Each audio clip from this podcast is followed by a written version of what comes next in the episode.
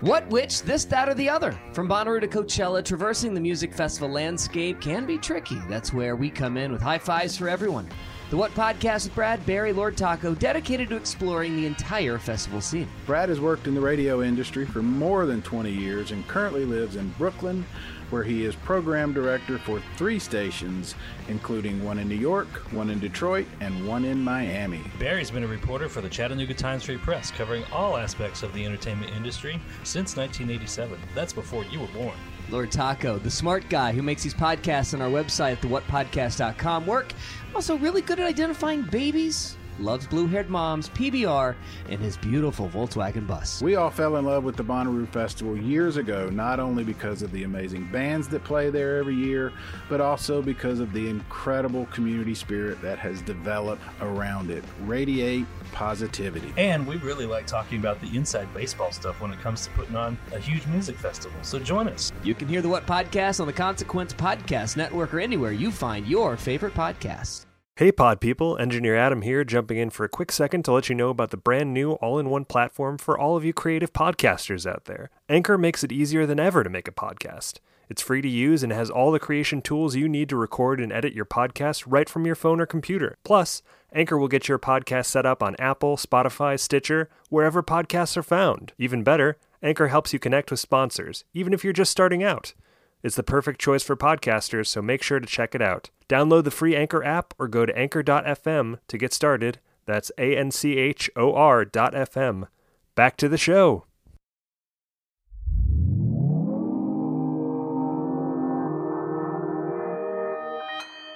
Consequence Podcast Network.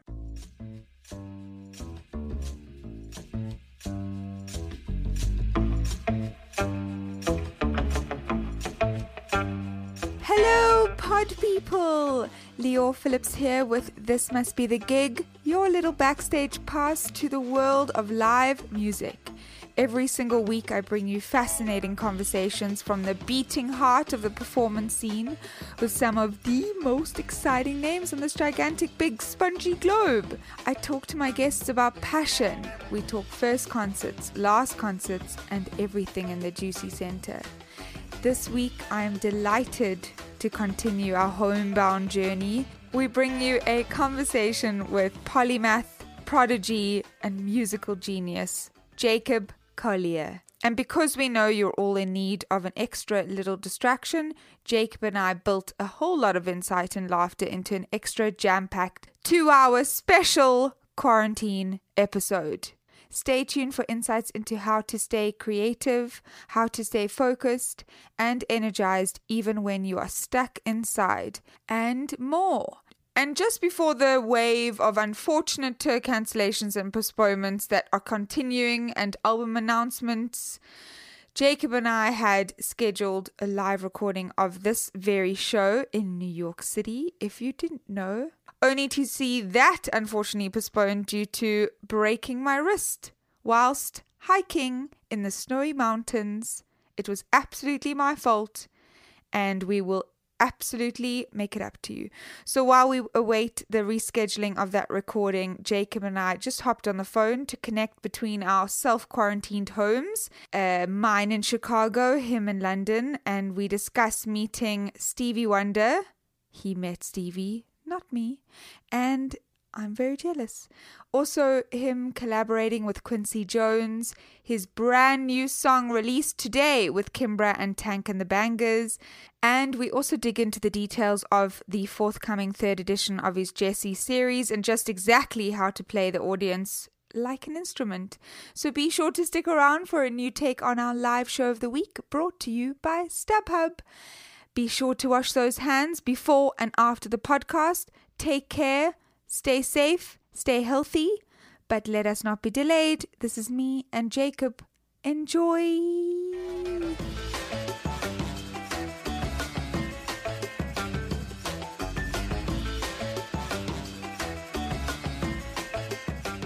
So now, where are you? What's happening? Because obviously, I think a lot of people right now are kind of struggling whether to keep themselves entertained or find like certain outlets for their energy to keep busy. So For sure. Yeah, yeah. Seems like people are floundering, people are confused, people are doubtful, and it's all very scary. It's it's a very strange thing to navigate. For me, I suppose, in some ways, I've been training for this my whole life because I've you know I've I was brought up in a in a family home and where we're all introverts, we're very very, very insular, and I'm I'm actually I'm doing this conversation from the room that I've made music in for basically 25 years. I'm, I'm 25 years old. And so everything in this room is in its right place. I, I have the ability, you know, I feel hugely privileged to be in this position, but I, mean, I have the ability to, to, to bring myself joy and to have an outlet for ideas and to communicate those with, with the world. And it's, it is a, it's a funny dichotomy between absolute connectedness and complete isolation that I think a lot of us are having trouble sort of scaling in our minds, you know? the alternate reality of this is that your life was looking very different just a week or two ago. Um, Totally different. So Yeah, what would you yeah. you would be prepping now, f- I suppose, for the upcoming tour, right? We had two weeks of rehearsals in the in the diary. We were going to go and live in this crazy circular house just outside of London. Put together this this wild show. We had ten weeks on the road. Uh, obviously, beginning in, in, in South Africa, heading up to uh, to Europe and around Europe for a hot second, and then over over to the States as well.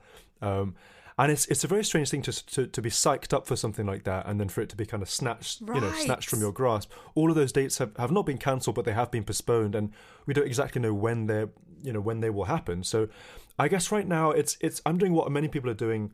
It feels like, which is you know taking everything back to the drawing board, figuring out what really is important in my life and what what really sparks joy and and making sure that when you know when all the doors open and we run out and everybody's free thinking and we can touch each other's faces again and stuff that, that I'm I'm in gear for you know being the best human being that I can be because I think that it's very easy for that to get diluted. It's exceptionally rare to be told in one's life to stop, right? Right, in, It's in any rare. capacity, whether it's the physicality uh, tied to that or whether it's just creatively, because I do feel like a lot of people feel the same way. They they all feel like either that they're meant to create more than they ever have before, that pressure.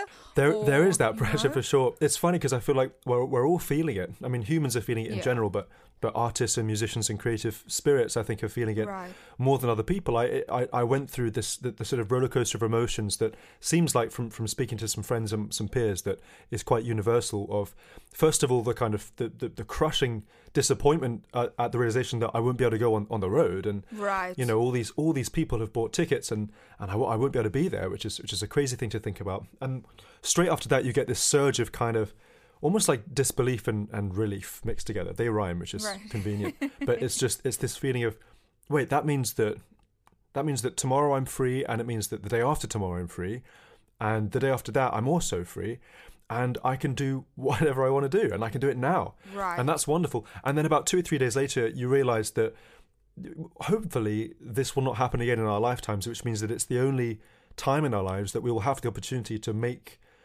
make the world as we imagine it to be in in this scenario. And it's it's a it's a visceral challenge. It's very interesting because obviously there's all sorts of ways challenges or you know that that that come about when it comes to reaching multiple people people and, and getting people creative and getting people motivated and, and just just working on things that that feel like they have a purpose and it's it's always an interesting dichotomy between you know what what an artist makes and, and then what the audience receives but to me I think that uh, you know a, a large motivation in in creating is the realization that that circle will be completed in the sense that I will create something and it will land in, in somebody's lap, you know, and realizing that you know some of these ideas, for example, for the show, will not be landing in, in people's laps until a few months' time. Um, just means that I have to, I have to shift my my perspective of like how to reach people, what is important to reach people with. I think that the internet has changed its climate massively because Gosh, you know the internet is a place. A lot of the time, people on the internet want to sell themselves, right? And they want to say, "Hey, this is me. I'm doing this, and me in this room, the, me with this instrument, me with this idea, me with this word." And now, from what I'm seeing, people are talking to each other in a way that I've never seen before. It's actually it's kind of extraordinary. In some ways, you know, those musicians and artists who are still trying to sell themselves constantly, you know, like buy my album, stream my thing, go check out my video, sign up to my XYZ, that that feels so irrelevant now. And I think that it's very interesting for the artists who are, you know, launching launching projects right now. Right.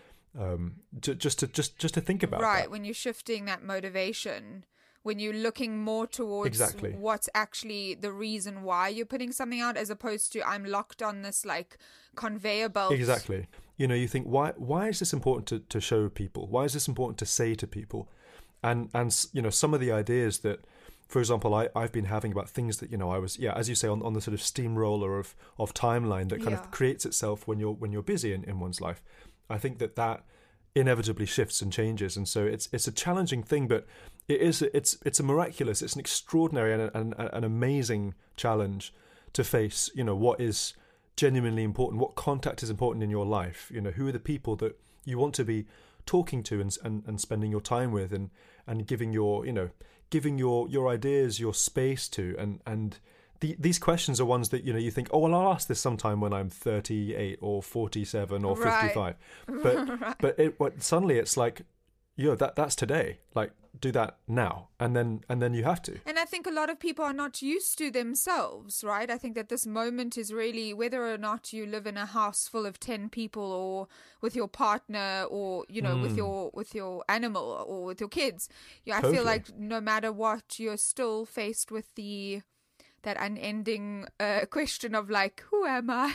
You know, this, like, this like self, you know, this I self. better myself. You know, this self reflection, which I feel a lot of creatives, or especially the people that I talk to for the show, for my work and my life, um, I feel like that question is always there. It's this like constant, unending, unfurling idea, and then an artist's, is. you know, release is to to answer that, right? So your process, You're, you're so right. You're so right. And you know, artists spend their lives trying to so, trying to learn a language. Sort of, it's almost like learning a self language. You know, a language that enables them to learn themselves. Because when we create things, we learn ourselves, and the yeah, the, the the struggles, the, the the conflicts, all of those decisions, the the, the minutiae of taste, the the amount of time, the kind of attention you spend, all these different Right, minutiae exactly. of detail help us learn ourselves, and and that is an extraordinary feeling.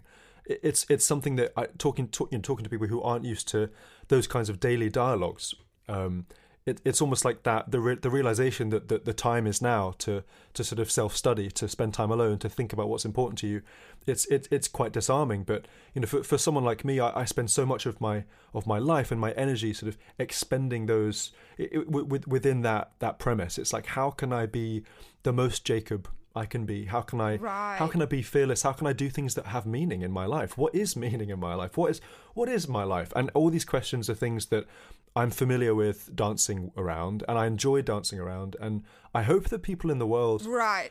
you know, artists will do it. I I think artists will do it no matter what. But I hope that people in the world will be asking themselves these questions and will be thinking and talking to each other about what life means and, and how we can maximize it or minimalize it to to best suit our our learning process as humans. Right, and especially since I think the important point there is also that some people are in a privileged position where they are okay to stay home. Things aren't, you know, t- traumatic for them at home. They can work from home. Yes. Maybe that they're, uh, you know, not destitute because of everything happening, which is definitely a potential in some countries. Um, and then using it to really like better themselves and also look into a way of I quite like what you said earlier, particularly about what asking what it is all for. Because I don't Yeah. think we often like maybe I don't know, I'm just thinking now, I don't know if I like I constantly question question it, but just because that's I'm like a that's just because I'm a that type of person. I'm That's like, what you're about. Yeah, it? yeah, totally, totally. I'm like, is this good for my heart? Is this kind? Am I helping the world? yeah, yeah. is this a Um, good vibration to be on? Right, Right, exactly, because you got to enjoy every like blessed breath, and you need to make sure that Totally. it's just Oh, um, yeah, yeah, yeah. doing something for you. But I suppose when I look at an artist like you, your connection is so valuable in the human form. Just looking like what you do in your live shows, your performance aspect, the performance aspect of who you are is really necessary as well. So that's kind of why I was wondering how you are keeping those batteries or at least fueling that creativity whilst you aren't able to you know, fulfill that side of you? Or is that yeah, Jacob it- like one exactly thing? Yeah, I don't know. right. It's it's such an interesting question, and, and thank you for, for those for those kind words. It's it's such a new thing to me to Yeah. have an extroverted release strategy, Right. and, and not not in terms of release strategy in terms of my career, but in terms of my energy. Like energy is released Yeah. in an extroverted way, because I'm such an introvert. And truly, it's like my energy uh, as a child was was was inwardly designed you know it went into a process it went into the details it went into thought and and structures and experiments and frameworks that I was I was creating. You know I was such a sponge as a child. You know I would sit and I would listen to people talking and people playing and I would listen to music. I would watch my mother conducting. I would devour Stevie Wonder and Prince and Earth, Wind and Fire and Bobby McFerrin and Bach and Bjork and all these different musical worlds and try and piece them together. And that, that whole language was an inward one. And it was really only about, I suppose, five years ago uh, when uh, I, I happened to meet uh, Quincy Jones, who is, if, if you don't know Quincy Jones and you're listening, he's just one of the most extraordinary human beings in, in music kind of alive today. And he's done so many things and, and we've become friends. And he actually offered me a gig. And this was really my first ever gig, really my first ever gig as, as Jacob. And I decided I wanted to do a one man show performance of this, um, you know, with, with, with this opportunity. And the opportunity Yeah. was to play at the, the, the Montreux Jazz Festival in Switzerland. And I was opening for two of my absolute heroes, two giants of, of music and giants of jazz music specifically, two piano players called Herbie Hancock and Chick Corea. Yeah. And this was a crazy thing for me. It was just unbelievable that this was that this was happening. And so I wanted to do something really special, but you know, I grew up essentially as my, my only band member. And it's a, it's, it was a, a, funny design, but really I would listen to music. I would listen to Stevie or, or whoever it happened to be, and I would listen in I would listen to all the different levels and all the different ingredients and, and the different layers and I would create in that same way. So I ended up playing all the instruments on my own recordings and it wasn't something I decided to do by you know on, on any kind of principle. It was just the thing that ended up feeling the most intuitive. So, you know, I'm sitting in this room right now and I'm looking around and and I can see a double bass, I can see some guitars and there's the piano, there's lots of different percussion instruments, some of which are really percussion instruments like like drums and some of which are not like saucepans but they all make percussive sounds. Right. um, and you know you there's all sorts of li- yeah uh, little trinkets. Yeah. yeah exactly yeah. There all these little trinkets of things that make sound. I've i've enjoyed layering these on my own in in a, in a solitary inventive way for many years. So i wanted to do this on stage um, but what i realized is that it's easier said than done. I didn't want to do a, a show just with with live loopers where everything went one two three four five six start again one two three four, you know like building everything up mm-hmm. piece by piece. And that kind of like upwards arc being the only possible arc. I wanted to do something that felt human that felt dynamic and that felt kind of authentic. And the journey from that show which was a 30 minute set in montreux in 2015 to the last one man show i ever did which i think was in it might have been in australia in mm-hmm. 2018 beginning of 2018 uh, was crazy because i realized what it meant to not not just play to an audience, but to play an audience, to have an audience in a room, and for them to be such an integral part of the experience.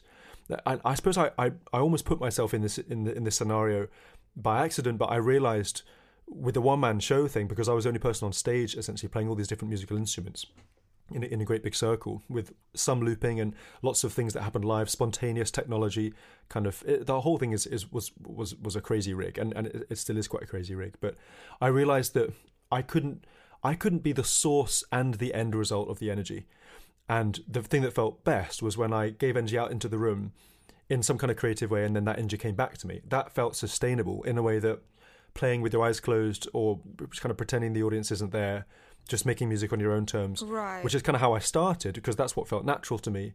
Didn't didn't do, and the thing that I became most excited about is just the audience making music and the audience singing and the audience making rhythms and the audience just being involved in the music. Um, there are some extraordinary videos on YouTube of of Bobby McFerrin, who I mentioned earlier on, who's one of my absolute heroes, doing this with one microphone and an audience and getting them to sing and do all these different things. And I wanted to take that further. So I suppose in the last couple of years, I've so enjoyed that relationship of splitting the audience into three parts and improvising the parts up and down and having audiences that are intuitive enough musically to know how to deal with that. It's it's an amazing thing and um, and it's become such an integral part of my process. Honestly speaking, in a way that I never imagined it would, because I always imagined myself as somebody who was a bit like a mad scientist. You know, I'd come indoors, I But would I mean, design that's my how ideas. I saw you. I'm not even Right, kidding. right. Like when I first saw that first YouTube video all those years ago of you, like literally at your piano, at your keyboard, and just going crazy. It was like a maths,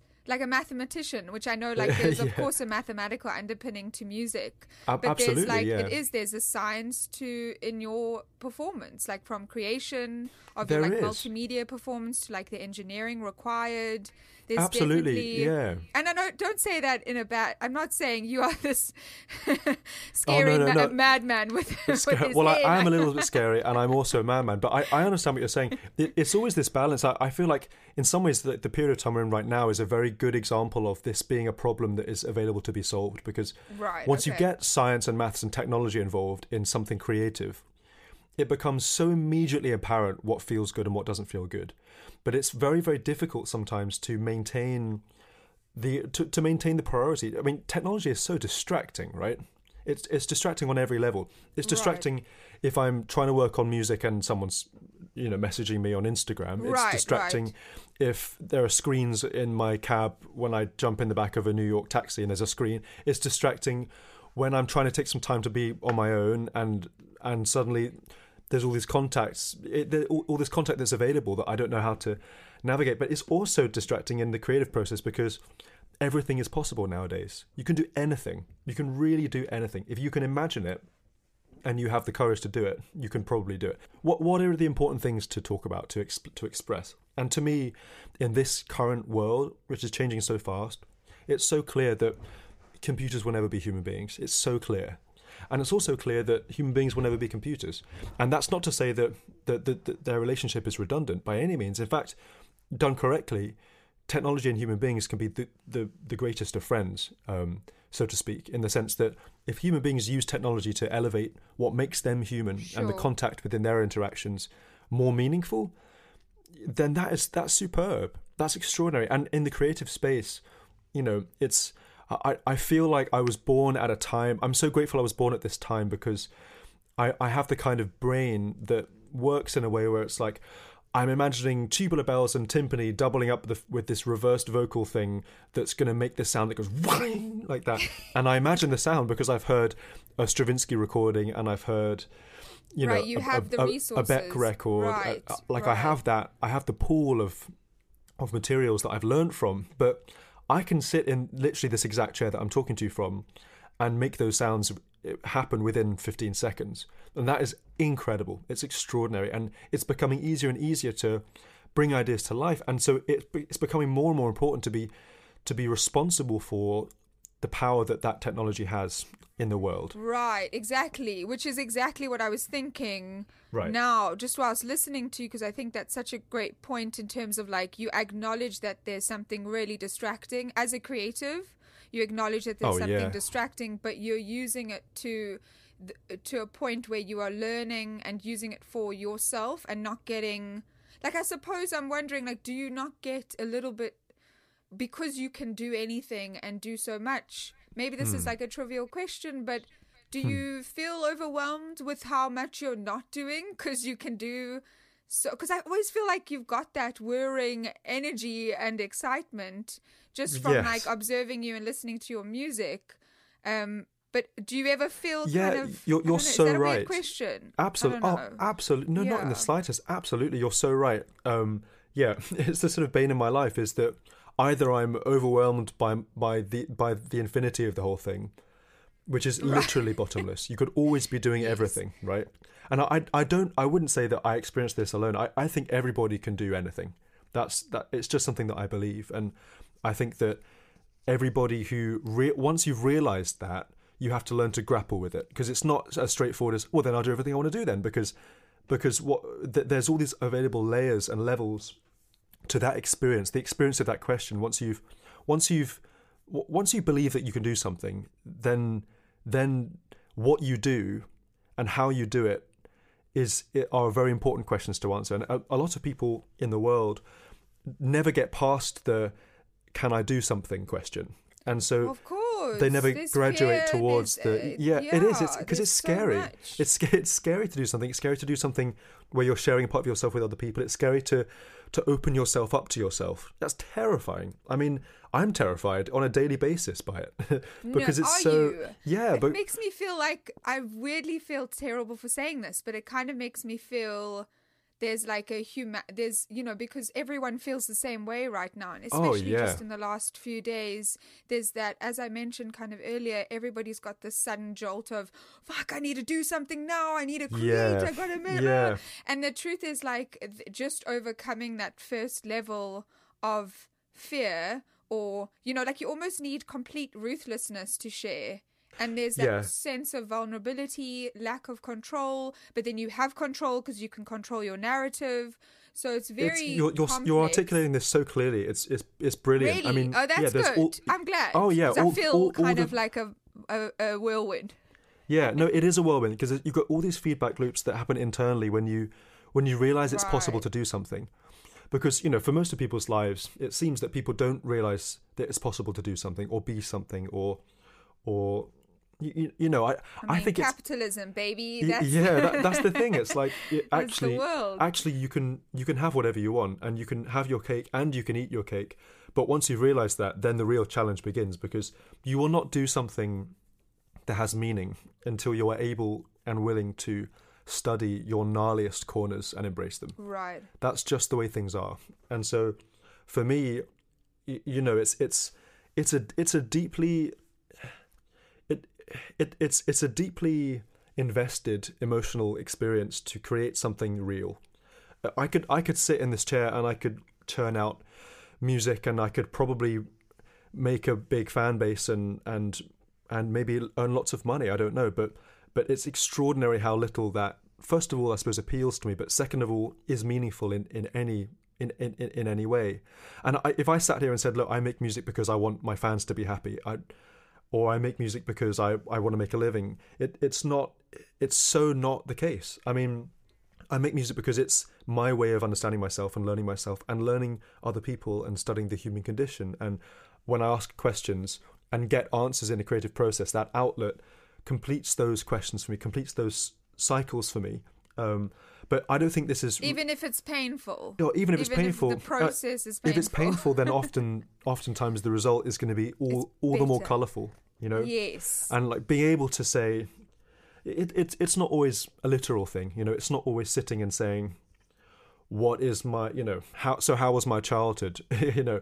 Or what are the you know how do i need to be like how how am i with relationships? or how am i with boundaries? or it's, it's not necessarily these kinds of psychological questions. It's more that when you enter the ring of you and your idea this magical relationship begins. And the relationship between you and your idea, in my experience, is parallel to so many things in your life. How you court the idea, how impatient you are with the idea, how much you trust the idea, how much space you give to the idea.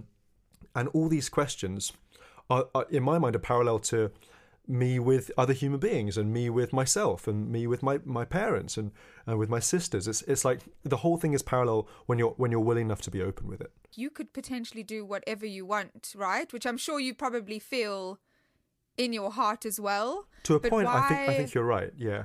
Why why did why is music the Hmm. thing that's stuck? Because obviously I know that you even mentioned your mum earlier. Like music and teaching kind of runs in your family. It does, yeah. Which then like from A to B you go uh, nodding. Okay, I I understand this connection, but why does it work for you to be at the forefront of not only being a recipient of music but also making it and then making it your entire life because i do feel like you don't uh, you it doesn't ever feel like you're isolated you know it always feels like you're connecting on some level whether it's with your fans or with other artists Yeah, that is such a good question, and it's not necessarily an, an easy one to answer, but I love it. It's it's brilliant. I so how where do I begin? First thing I'd say is that is that I don't know. I don't know why music Yes. makes me feel excited. That's I That's don't know. great. I don't know why I have start. goosebumps. I, I don't know. All I know is I'm I'm going to follow the goosebumps, and I know from experience that that brings me joy. And I think if if I if I sat here and said, well, I know why music is exciting to me, and I know why I like it, and and why I I, I, I can contribute to it, I, I I I wouldn't be being real because no one knows why they're called to do a thing that they're doing. I mean, what I would say is that I think that what makes a person's language develop when they're very young and when they're learning a language is a few things. One is probably you know the, the, the genetic code of that person and where they come from. And for me, you know, I've got a few generations of of kind of stupendous order musicians, which I feel extremely lucky to have. It and all that means is that it's it's a language I'm I'm perhaps kind of I'm I'm likely to have an inkling of walking into this. The okay. second thing I'd say is that music was kind of like my second language as a child. Um, not that I had the, the, the sort of technique to express it, probably for another you know 15 20 years really. Uh, not not that I even necessarily have it now fully but when I when I was a child I, I felt like I, I I could I could understand it. If it was happening I could understand it. I understood the gestures. I understood what was going on emotionally way before I could say well obviously that's a diminished chord so it can go towards this dominant chord which resolves to the major. It's it was about saying this is a sensation that is familiar to me it's funny because you know as somebody who's who's been self-taught for most of my life it was really relatively late on, about age 16, where I got into into music as, in terms of like music theory, I suppose. Like, why? What's this scale in relation to this chord, and what's this chord in relation to this song, and why does the sensation of this chord to this chord make you feel this, or leave a question mark, or feel yeah feel unanswered, or feel like it's misleading, or feel like you're you're yeah like why why does this ask a question and this answer a question, and why does this why does this feel like you're leaving home and this feel like you're arriving home? Right. Where's the why is the warmth and the light and then the yeah, dark and yes, exactly. So why why have I yeah. why have I hummed this B flat in the F minor chord? Does it feel warmer than if I are the B flat in the F minor chord? And it, it's not it's not really it's not really more complicated than that. I mean, a lot of these things might sound like they they belong to a different language, but you know, once you once you learn once once you learn the language of, of listening then so many things become possible. And I think for me, I've always been curious about trying to figure out as a you know as a human being how to how to how to how to dig these things to the yeah. maximum you know how to understand them and so as a teenager i would sit with these concepts like you know musical harmony chords you know putting notes together on one level, it felt like something that was very, very familiar to me because I've been listening to it for my whole life. On on another level, it was brand new because I didn't know what Lydian was. I didn't know what Locrian was. I didn't know what what seven eight meant. You know, but these things, oh, as I learned them, I realized that I, I did know what they meant. I just didn't know the, the, the name for them. Pause the podcast. It is time to step away just momentarily from the conversation with Jacob and I to share a little something engineer Adam and I like to call the live, show, of, the week. What is up? What are we so, doing? Where are we? I'm in Snackland. Now that we are in our self quarantine mode, mm-hmm. we've had to change things up a bit on the live show of the week, and we've started focusing on things that you can live stream so you can still stay connected to live music. Mm-hmm. So this week we wanted to highlight a live stream performance featuring two very, very wonderful acts, one of whom is releasing one of my favorite albums of the year this Friday evening, March 26th at 9 p.m. Eastern. Kevin Morby and the one and only Waxahatchee, Katie, will be playing live streaming from Waxahatchee's Instagram. Go there. They'll be live from Kevin's living room and we'll be taking phone calls and requests. It sounds like so much fun. I know, absolutely. I wish we could take phone calls. Ooh, I we like can't. the idea of a phone call episode. How? I can figure it out. We'll make it happen. If you want to check out a ton of other live stream events, please head to koir.tv. That's K O I R dot TV, where last week's guest, the wonderful Nika of Zola Jesus, and another favorite guest of mine, Devon Welsh, have assembled a brand new website to help you keep track of all the incredible artists performing live in the coming weeks. I also helped out with that site and they gave me a little shout out and i'm just so blessed that that thing exists in the world. So go koir.tv absolutely you don't need, you tickets, don't need to check Waxahatchee and Kevin Morby oh, yeah, out. you don't. But once all the rescheduled live shows start to come back around, remember you can always get in on the excitement mm. of any mm. event out there with StubHub at cosradio.lv slash StubHub. And in the meantime, you can go and check out what is Absolutely. already rescheduled for September, October, November, later in the year. When Exactly please, so. Gosh, all of this is over. One more time, cosradio.lv slash StubHub to find the best selection of tickets to all of the hottest shows. And while we're talking about important things to do while you're on the internet, What have you been? What have you been streaming this week? I've got to say, Uniform and the Body put out a live album in lieu of their tour, which mm-hmm. obviously is not happening right now. Is there a vinyl that goes with that? There is not, but it is pay what you can on Bandcamp. Yes. So I highly recommend going there, and I think it's worth at least two hundred dollars. So put it down, or you could just do like five or something. But you know, it's worth it's worth at least two hundred. And they might make it to our brand new Friday playlist that we're creating. So also, oh, we just have too much information. just follow us. Follow us on social media. Just Remember think- to do that. just do that. Also, as always, head to Apple Podcasts, to Stitcher, to Spotify, wherever you're listening to this podcast right this very moment. Subscribe, rate, review, make it five stars, keep listening. We've got so many incredible episodes in the backlog, so many incredible episodes to come. You've got to subscribe. 94. 94. Or you can email us at thismustbethegig at gmail.com because that is a great connector. We've been getting some wonderful little messages over there. Email me. I will write you a love letter back Ooh. if you don't land in my spam. we have no time left, okay? Let us return to this week's wonderful interview. I cannot speak more highly of this person. Back to me and Jacob. Enjoy!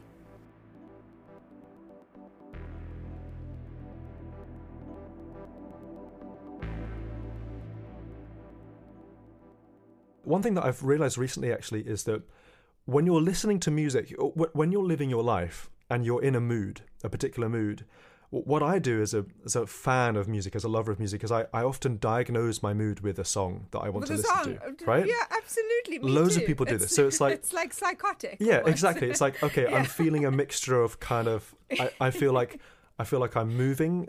I, and this is like me. Or you don't know how you feel, so you put a song on to tell you. Uh, Right, exactly. It's like it's like yeah. how do I feel? Well, if I listen to three songs, I'll know which song resonates Right. most right now.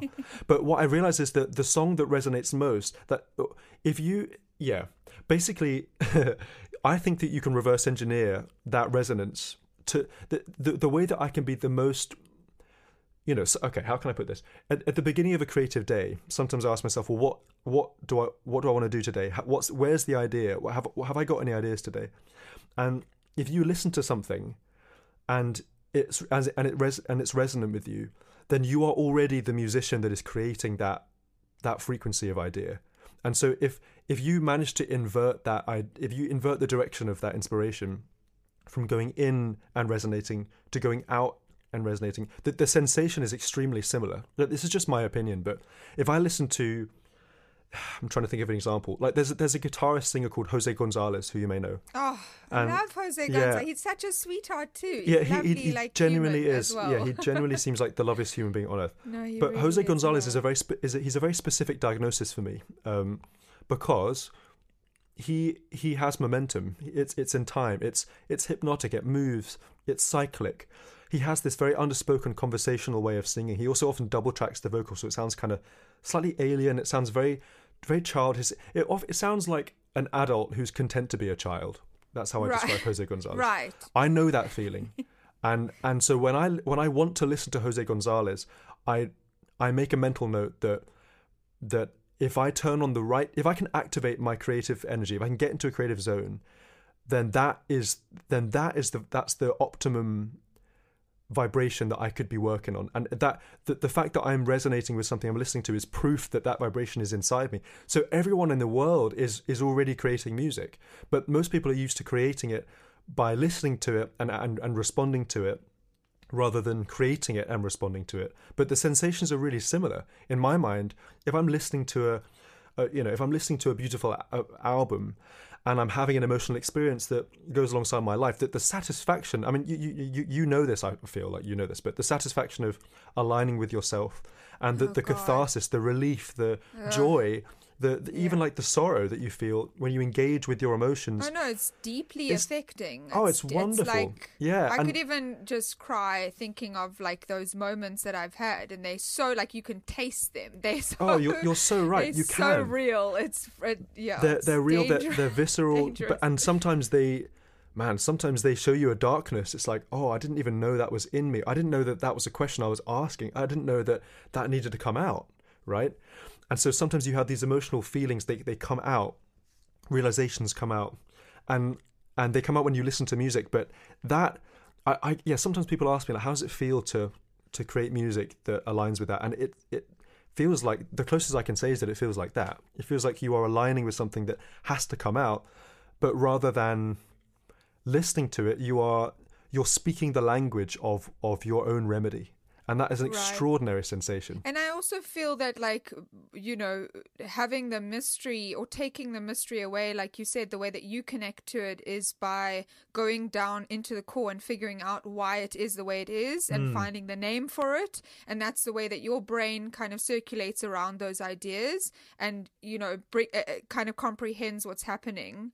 For others, it, it isn't, it isn't, as you said, it's a feeling Totally, um, which is similar to you. But then when you, str- I feel like for so long, even when I was younger, listening to music, I didn't want to know how it was really made. Yeah, you because just my wanted it to side of the feel like it- brain, the way it I just wanted to feel. Yeah, I loved when I was driving in the back of my dad's car and he was tapping onto Oh, the steering beautiful. wheel to like Beach Boys or something, you know, Totally. or Oh, yeah. whatever. And for me, that was like the moment when I was like, oh, I feel that like Yeah. that's in my head and it, it goes with who I am and I love now the I can figure love out, the, the driving like the driving and listening to music, especially Beach Oh Boys. my I know that one. It's such Hey, a it's so and magical. Roy Orbison, and Oh. I mean, the, it's like dip, I, I, for me, the formative years of somebody's life is like my magical spot. Like th- that is because your brain is bubbling, and yes, we all, as we're getting older, you you are growing and learning as well. But when you're young, there music just hits you in a whole in a different, way. different. And I don't know. way. I don't know if you agree with this, but I always come back to the records I loved as a child, and and the, Oh, the, the. DNA of those albums Yeah. truly dictates what what gives me the goosebumps. Still, it still does Yeah. that. Even though I'm challenging myself and I'm listening to new things, I I don't think anyone can ever rewrite that period of your life musically. Um, Well, it's like a little. I don't know. It's like a postcard. I don't know. truly, that, it is. Like it's, it's like you know right, scent like, memory. You know, Right, when, you, yeah, when you and- smell, yeah. you know, you smell your childhood bedroom, or you smell your, your you know, your, your mother's cooking, or oh, Right. these smells that it's like, or even even like you know the, the the class at school that you really hated. It's like they're so visceral because, I in my mind, and I've I've drawn like diagrams of this. I've tried to understand it the most. But when you're you young, have. of course I have. When you're young, I think that your emotions enter your emotions enter with less interference and and more and more and more fundament. There- There's Oh, a there's a um, course, there's a thing in in music, n- not to get too theoretical, but there's a thing in music called the harmonic series, um, which is actually it's not really in music, it's actually in physics, in the sense that every note, every sound, every tone has a series of upper partial harmonics, which basically defines it. So if I play, an, uh, uh, you know, if I play a note on the violin, I play the same note on the vibraphone. What sets those notes apart from each other, because they're the same note, what makes them sound different, one like the violin, one like the vibraphone, is that they have different they have different formants, which is what is what it's called. They have different upper harmonics, and so one thing I always I often think about, and this is a bit of a tenuous point to make, but one thing I often think about is, you know, basically this structure exists in ideas too. It exists in, in everything. So the way it sets up is that you have the fundamental frequency. So say that's C, which is like mm, that's the fundamental frequency, right? And then if I go and I open up the vowel sound, you hear all the upper harmonics appear. That those upper harmonics, in my mind, they exist in our choices. There's there's a fundament to our choices, and there's a fundament to our decisions, and there's a fundament to our memory. There's a fundamental frequency, and then there's all of the overtones that over the course of our life we we learn to. We, you know, we learn to project on things because everything is is us projecting on things in my mind, and so, you know, for example, when you're a child, everything is everything enters as a fundamental frequency because it's happening on ground level. It's happening now. When you're an adult, a lot of a lot of the things you're dealing with is it's all about being up in those ladders. It's up being up in the, in the upper harmonics because mm-hmm. you're referring to essentially reactions of reactions of reactions of reactions of mm-hmm. what happened Bouncing rather than right. something which is fresh. Yeah. And so something as visceral as a childhood, real, fundamental experience is increasingly rare. I find, but it's really nice when we can when we can connect to those you know those real base frequencies of what makes I feel like this is what this time is about in some ways. It's like we're all coming back to the fundament. We're all climbing down our overturned ladders back to the ground, and we're thinking, okay, but what what's really what's really going on here in my life? What's what's really worth what you know worth expressing? Um, and it's it's interesting. Yeah, and if everything is a projection, you have to be mindful of where it's going and what's coming at you. Which I it, again, I do I do agree with you that this is definitely a time for that to be very kind to oneself and let you know let things just happen. Like if nothing is coming out, or maybe this is just me projecting, but if, yeah. you know, well, I'm, I'm, sure it is, but I don't think that's a bad thing. You know I'm, what I mean? I'm with you.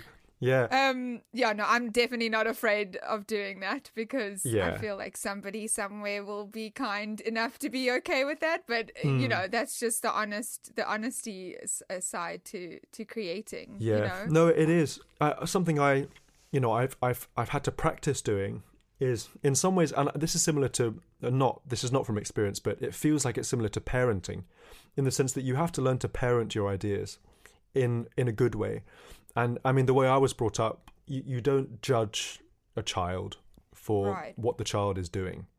You you give the child a voice, and you learn the child from listening to it to, to the child's voice, and it's not that things the child says are right and wrong and good and bad. It's that the child is saying what it's saying, and that's the value. The value is: are you expressing, or are you, or are you not expressing?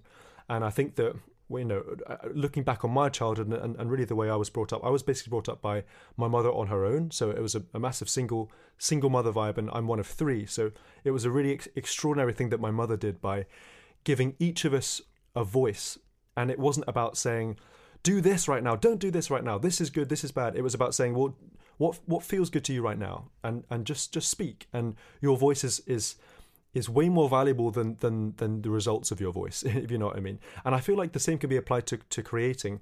It, it's like the joy is in the creating of the thing it's not in the result. And education tries its best to shut this down in in my experience you know? It's it's all about the results in traditional education. It's like what what but what's the grade? But but what's the you know but when's the exam? When when does it all come down to x The or y or z? Yes. but but mm. actually that's the exact opposite of life. And you cannot you cannot look at life like that and and be that that's not how life is. Life is all about the process of having a voice and expressing it. It's not about the results. It's not about the judgment.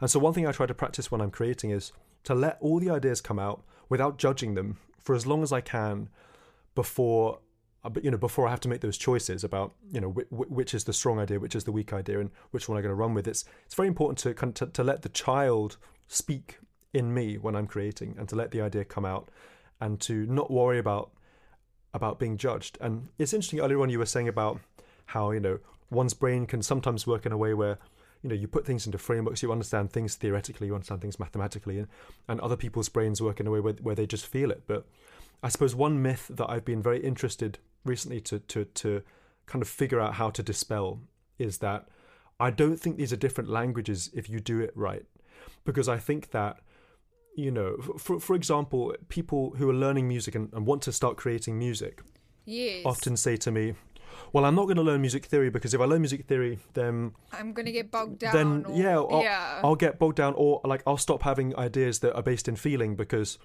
because theory is not based in feeling, theory is based in information, right? And to a point, yes, theory is based in information. So is the English language. The English language is based in, in information. It's based in grammar. It's based in phrasing. It's based in sentence structure. it's based yeah, in vocab and spelling and word endings and prefixes and suffixes and all this kind of stuff. And imagine if you said to a baby, "Okay, baby, sit down, and we're going to Okay, teach baby." you. Hello, baby. Uh, Yeah. Sit down and and and learn English. And when you finish learning English, then you'll be able to express yourself, right? right. It will be ludicrous because no baby, I mean, no no nobody, but no definitely no baby is going to want to sit down and learn the grammar of something that does not apply to their life. And so for me, I hated musical theory as a child. I just I couldn't stand it. It was it was an irrelevant language until suddenly it was relevant. And it was almost it almost happened overnight, but I realized that I loved chords. And I and I loved chords for one reason and one reason only. I loved them because of the way that they made me feel. And so I started to learn how to put these chords together, and later I would re- later I would realize that I was learning music theory. But at the time, it just felt like I was equipping myself to be as feelingful as possible in the process, be as as articulate as possible. Because you know, when when a child expresses herself with a paintbrush, for example, the first thing to learn is paint and no paint. There there are two extremes. There's paint or no paint, and then you realize, oh, so there's actually there's paint in a few different colors, and then there's no paint. So then it's about what color you use when, and then you realize, well, there's there's dense paint and there's sparse paint, and then there's silence, and so then those three become the thing. And the more interested you become in it, and the more willing you are to open yourself up to the process of it, whether or not you want to call these this process anything or put labels on things, which many people don't, you're learning a dialect, you're learning a language which is enabling you to make choices as a creative person. And so I guess the one thing I'd say is that for, for people who are wondering about music theory, first of all, please don't worry about being scornful because I was very scornful and I think it's very healthy to be scornful of, of a lot of things in education. I was I was a very scornful educatee. Whenever anybody does anything, whether it's a sport or or um, or making any kind of art, music, or dance, um, speaking, write, writing as a linguist, uh, even as, as a mathematician, as a scientist, as anything, a politician, it's it's it ends up being about technique, but the technique doesn't feel like technique when it's done for a reason. And so I think that the challenge is to enable yourself to create from both a right brain and a left brain perspective, but trusting your instincts. Because at the end of the day, your music is exactly who you are. If you make music, the music is going to be exactly who you are. However high definition that is today, it is an expression of who you are. That is, first of all, an extraordinary way, it's an extraordinary opportunity to learn yourself, and one that I am, at this point, quite addicted to. But it's, it's also it's also this incredible area where you can you can make progress in articulating yourself. And you know even besides music i just i love using words. I love articulating things that i see around me to myself feelings and emotions and moods.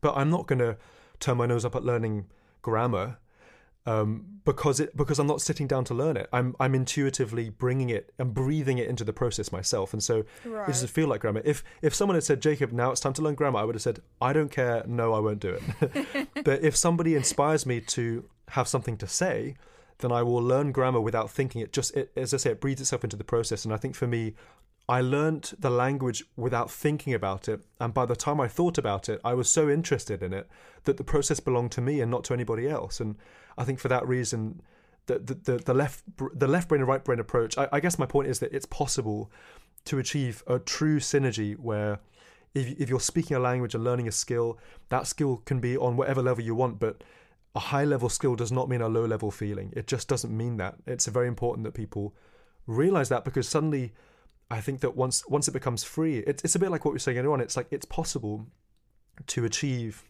X. It's possible to achieve Y. It's possible to achieve Z.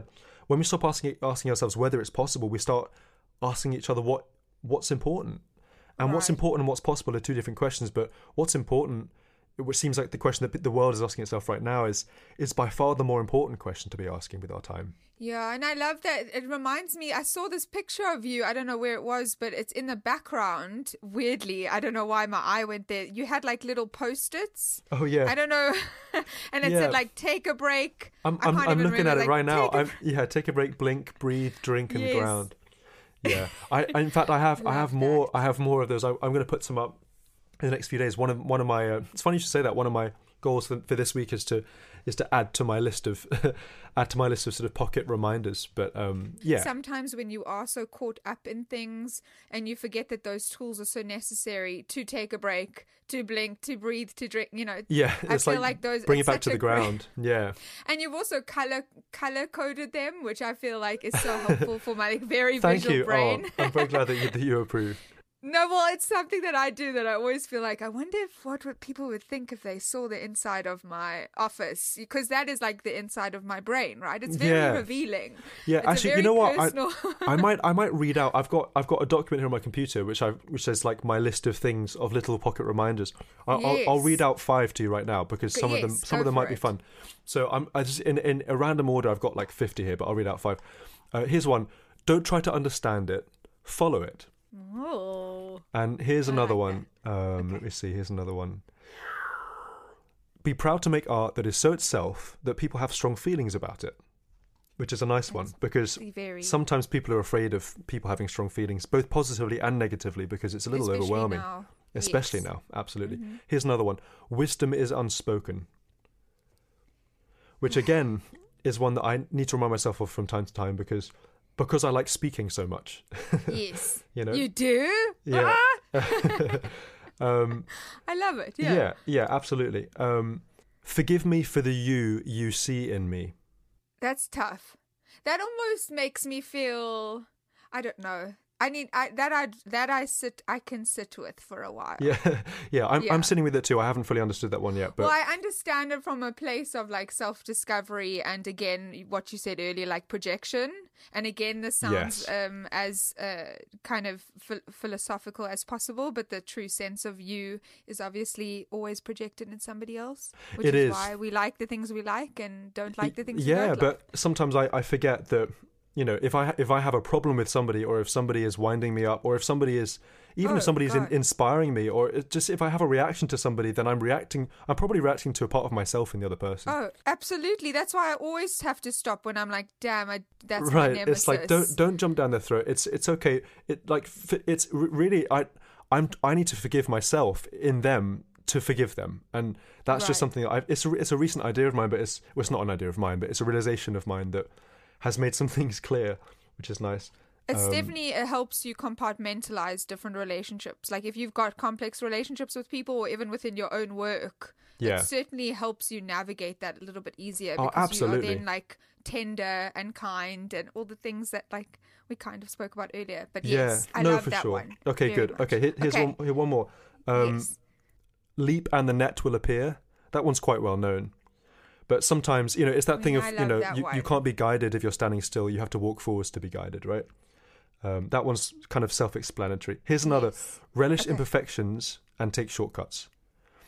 Um, and that one to me, That's very important. it's important because I I can go Yes. as you can probably imagine, I can go into designing, you know, the difference between and and things like that becomes so important that I lose perspective. And so sometimes thinking, you know, it's nice if you leave a, if you if you leave a little bit of human being in this, and just and and cut a corner. It's okay. Move faster. Move move forwards.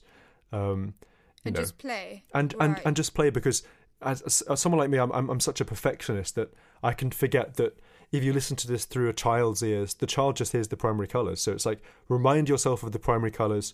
Don't worry if it's not exactly the thing that is the most perfect. And it's funny because in my process, a lot of the time, I record it rough, I make it perfect, and then I make it imperfecter uh, because perfect sucks.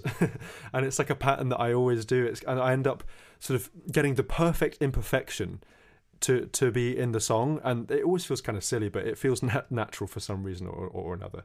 Is that why you tend to? Because I've never had the chance to see you perform live, not yet. But is that why you perform sometimes barefoot? Yeah, yeah. You know, I always perform without shoes. I don't know if there's a. I don't know if there's a relation to that, but that was the one thing that I was like, he has no shoes on. Yeah, or you are correct. I have no shoes on. Um, You go. Well, sometimes you have socks, which I find interesting because they're usually colorful and like. I, I, like do it. I do like my socks. I like my socks Yeah. very much. The only problem with socks sometimes is if you're playing on a stage which is often like you know the, the, like the brand new slippery wooden stages. Yes. Oh, And I yeah, do a lot of running around. Man, I'm going yes. left and right. Yeah. I'm I'm moving at I, I go 20 miles an hour. Um, Yeah. And so if I'm wearing socks, it's I'm literally going to fall onto the first row and it'll be really But bad. then, so when you don't have your socks on, is that your way of like Grip. literally grounding? It's grip, yeah. You okay? But but yeah, but but but philosophically, I think that well, first of all, I I, I it's comf- it's comfy. Um, second of all, there's one particular device on stage which is called the harmonizer, and it's an instrument that I created with my friend Ben Bloomberg, who's a PhD student at MIT in Boston. We built it from scratch, and the instrument is such that I can sing a note and I can play a chord, and it sings all the notes in the chord with with my voice in real time. So it's like I can be my own on the spot choir. I can design an ensemble of voices in real time. I can improvise the chords by playing them. Um, the controls for that there are a few a few special effects um, underneath the instrument, which is basically a keyboard and a microphone, are three pedals. and it's it's a bit like a piano in the sense that the pedal on the right is a sustain. So if I go ah and I play a chord and it sings the chord and I hold that that pedal down, then it will sustain.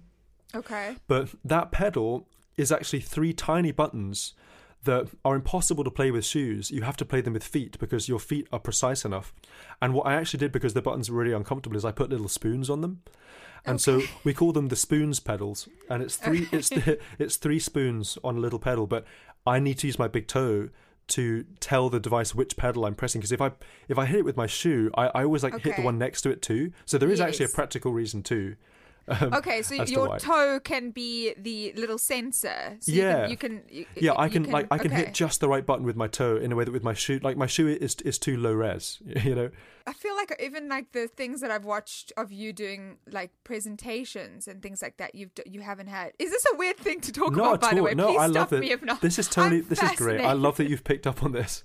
Um, But I'm fascinated by it because I know my connection. Like if I get out in nature, I have to take my shoes off. Do you really? And it Oh, isn't that- the that- that's well, of course, because like other than me like licking a tree, Yeah, like I don't know how else to connect other than like if, especially or like growing up with a beach by nearby Ah, and having that you know feeling that rawness. well, it's touch, isn't it? It's contact. Sure. It's it's human. It's contact with the with the things around you. And so for me, in yeah, in a, in a, in a very straightforward way, feet like feet on ground is slightly more grounding than feet on sock on shoe on ground. feet on sock on shoe on ground. Yeah, yeah no Yeah, yeah. but Yeah. i do i feel that and i hear you and i really am fascinated by it i think it's ridiculous in the very in a very good way Oh, totally. and i I'm also feel like you're not then taking yourself too seriously because somebody with your brain and understanding and knowledge i could feel maybe that might get overwhelming sometimes so maybe if you're taking sure. your shoes off and taking your socks off that may allow you to be a little bit lighter Well put. I think that I don't know. That absolutely. I mean, it makes me feel like I'm here in this in this room. It's like it's like I'm at home because the whole thing is a game. The whole thing is for fun. It's it's a joyful expression. It's not serious. Music is not biology. It's not it's not serious. It's actually just a language. And so, for sure, like I I do love digging around and and getting the balance right and understanding the ingredients. I love it. I really do. But at the end of the day, I it's it's not it's it doesn't matter i mean life doesn't matter too much it's it's something that people forget is that there's not really a reason for you to be alive it's it, it's not it's not all for something you're not Right. you're not alive so that there's so that there's the symphonic finale it, you you basically you basically die i mean that is well you definitely die at the end of your life and that's I mean, fine you could basically die too. That would be Yeah. really fun if you just like. Well, I suppose that's a ghost. If you're half in the world and sure half out. yeah i mean that, that that's a, that's a whole different conversation but but, Sure.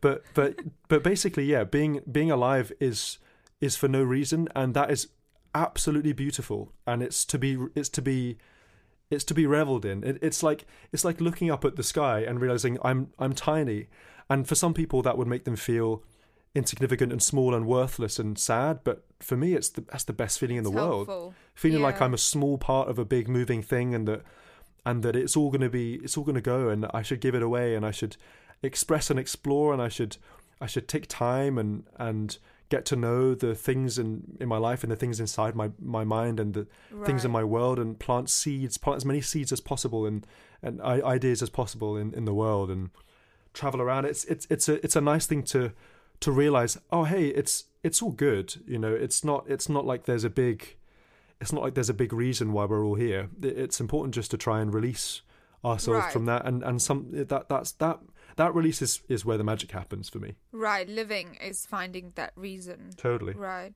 But I feel like that kind of brings me to wonder rather about your connections with these legends. Like maybe because of your attitude, I Hmm. don't know. I mean, normal people, not that you're not normal. but Oh, I'm- I'm not that normal, Well, yeah, you're not. Yeah, come on. But like, and I mean that in the most wonderful way. Thank you. Um, I'm sure you know. Yeah. But like Quincy Jones and Herbie Hancock, and like even looking at your Moon collaboration and like Yeah, who's on that's a there, crazy like list.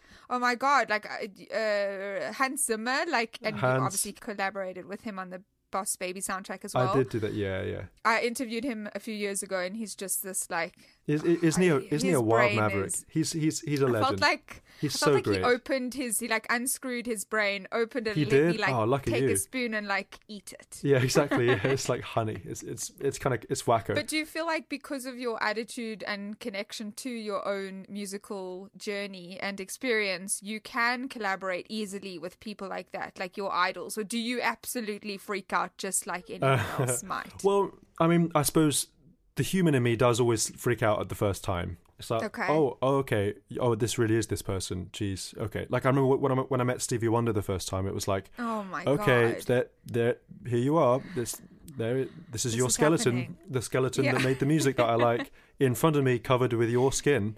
It's, it's like okay, um, but it's, I mean, it's, it's obviously a, it's a privilege to, you know, to to know these people. What you realize knowing them is that they're just people, and that's that's the that's the magic. They're people Sure. oftentimes who are just who are determined to do things well and who are determined to to find the value and the human in things and to focus on those because people who do things for themselves who don't do things for people and who do things in an insular way can be brilliant minds but they often don't reach the point of legacy as as someone like Quincy does for example um, Quincy is such a humanitarian and I don't really use that word lightly because you know everyone's a humanitarian but but if you spend time with Quincy and you watch him interact with people, you realize how much it's not just that he feels like he should, he loves it. He just loves people. He loves learning people, asking them about themselves, where they come from. He likes trying to speak the language that they say, the country that they say they're from, and and uh, he, he loves getting involved. He loves getting getting getting nooky and getting cranny with this stuff. And and I love that he's 87 now, and he is as curious as, as he's ever been. I think that in some ways, like what what draws us together, you know, like for example, Herbie. Me and Herbie are both basically children, even though we're both adults and we're different aged as adults. We're basically we're basically children in the sense that we are not we're, we're not going to shut down an idea. We're going to let an idea be itself. We're going to we're going to get our rocks off on just something being cool and something sounding amazing and something being weird and wacko. And we, we just we just goof out together man really. It's like me and herbie just sit and play like weird chords with like strange intervals in them and laugh and and talk about and talk about life. And and to me i think that you know someone like herbie has undergone such a loss of ego you know. If i'd met herbie when he when herbie was 25 i don't know if i would have if i would have got, gotten on with him in the same way because i feel like he i don't know in some ways just we align at this moment you know? He i'm i'm a very kind of young excited person and herbie is an older very excited person but we've kind of i suppose we've both arrived at, at, at the present moment from in some ways a very very different place in some ways a similar place which is basically we are fast you know we're not going to shut things down. And someone who is brilliant uh, often I, I feel like often those people have to find a way of being brilliant without the fact that they're a celebrity taking over. And it's a challenge that some people don't know how to how to scale but you know the, the people that you brought up hans quincy and herbie are all people that I, I don't even really associate them with being celebrities. I associate with, with them as being human beings that i love and being people that i respect like people that I respect, not names or business cards or number of YouTube views. It's like really these are people in the world that I just I think they're just freaking awesome. And so I think that for me, you know, having having met a lot of these heroes, you realize that actually everyone's kind of in the same position. Everyone's trying to make valuable stuff in their life and everyone no one knows what the hell they're doing that's one thing that's definitely for sure no one knows what they're doing i don't know what i'm doing you don't know what you're doing No. everyone listening doesn't know what they're doing but No. that that's the whole point is that we're trying we're trying to find it out what what it's all about and and and it's nice to to study that it's nice to give yourself a reason to learn a language which enables you to discover that and i love having met you know some of these people that i feel have mastered that language in, in, in their own lives and seeing them being so aligned. I love spending Yeah. time with those guys because it's like you know they, they, they don't need to prove anything anymore. They can just they can just be themselves. I mean, no one really should feel that level of needing to prove something. Like, as you said earlier, like having that, like taking that away is so important. Like, the only time I fuck up, and I'm allowed to swear because it's my show, but the only time I'm allowed to mess up is really when I'm so focused on this imaginary audience Oh, yeah. reading my I can relate words to that. or. And that for me is uh, when I go outside of myself and forget like what is the reason why Lior is here, then Yeah. I am completely on. I'm tumbling th- like this little blob through the Oh universe. yeah, Like that, absolutely. then- because because why yeah. you know it's easy, and I think feel like you know people who are creative are often people who are sensitive, and people who are sensitive, which is obviously you know one of the biggest blessings you can ever be born with is is sensitivity, even though it's very painful. Um, is is just the feeling like at any moment your entire cathedral can come crashing to the ground like a house of cards. Oh yeah, because you're putting it all out there. You're Everything's like out there, literally and- shaking, going, Yeah. "Hey, what, what do you think?" and part of the part of the kind of majesty of being a creative person is is the fact that you need to be able to see you, you know you- you're you're sensitive enough to to sense what feels good and what doesn't feel good. If something doesn't feel good it's easy to be like oh oh so it doesn't feel good so so that means i'm not good. Oh i don't know what i'm doing. Everything's going and then suddenly you go down into the into the wormhole and Into and pit, you know yeah. i i know that sensation so well. And i you know i have i've been being me i've made little lists of like rescue remedies of like things that can get me out of that. you? yeah i have um, is it too personal to share? no, I can I can read. Uh, let me find a couple bits that I can read out because I. Is that I- a is that I- is that okay for me to ask? Oh, it's absolutely wanna okay. put- I love sharing this stuff because otherwise it's just me that reads it, and it's nice if it's nice if people can people can Well, know this stuff. especially during this time, like this entire show that I've created for the last year or two is all based around like our connection to performance and why we perform, Oh, why yeah. people perform, and the creativity attached to that and the identity attached to that. And obviously, when people have, like you mentioned, little ideas of how to get themselves back into the world or back into that moment, Then they help. That's yeah. like. I mean, well, that's it, it, the it's sweet it's gold dust, isn't it? spot. And Yeah. obviously, you know this. And I won't read out the whole document because it's super long, and also it's it, it applies to a lot. Of this just applies to me because it's written in my own language. But I'll, I'll read out I'll read out some of it at the beginning. So first line is Yes. "You're fucking awesome," and then the next line is "Do you care?" And then there's a there's a flow chart. No goes Okay. to enjoy, and yes goes to what can I do to help. And then there's a few things below. I mean, th- now this goes on and on and on. It's like, okay, if you care, if you care that that it hurts, because sometimes you don't care that it hurts. You know, if I read a, Right. a YouTube comment that is just nasty and it, whatever, then actually I don't really care because the, the the the bottom line is actually I don't really care what you think. But sometimes Right. I do care. You know, like if if it's my mom who says that is a something something something decision and I and I care, then it's like then I can I can go through and diagnose what it was that shut me down and figure out how to get out of it. So so here's one. Have you slept? and the Oh, answer to that in my life is often, oh, actually no. And same as have you eaten? No, I've forgotten to eat, I've forgotten to sleep. Classic creative spirit. Um and then yeah, it, it's impossible to compare your life to anybody else's. That's what one thing it says here, which is true. Because everybody can everybody only knows their own world. And it doesn't matter how Yeah. many people you know, how many things you study, you you only see the world as your own world. And so you can't really compare what you've achieved to what somebody else has achieved. You can't say she or he has achieved more than I have achieved, so so they're worth more than me. You can't say that because it's not the way it works. No one no one did no one was you in your life other than you. And you've done you the way that you've done you for a reason. And in, it's arguable that everything in your life that has ever happened to you happened in your best interest. And I am yet to find e- any evidence to suggest that the contrary perspective is more valid than that. Because you can always learn from everything. You can learn from every discomfort. You can learn from you can learn from, from your comforts too. Um, But moving, it's also okay to surrender. Sorry, I hope this is okay. No, no, no, go say, for it, But yeah. I do feel it's important for anybody listening. It is also okay to surrender to like if it is painful. It, d- it might not have a lesson at that moment. I do feel like there's like this. You're so right.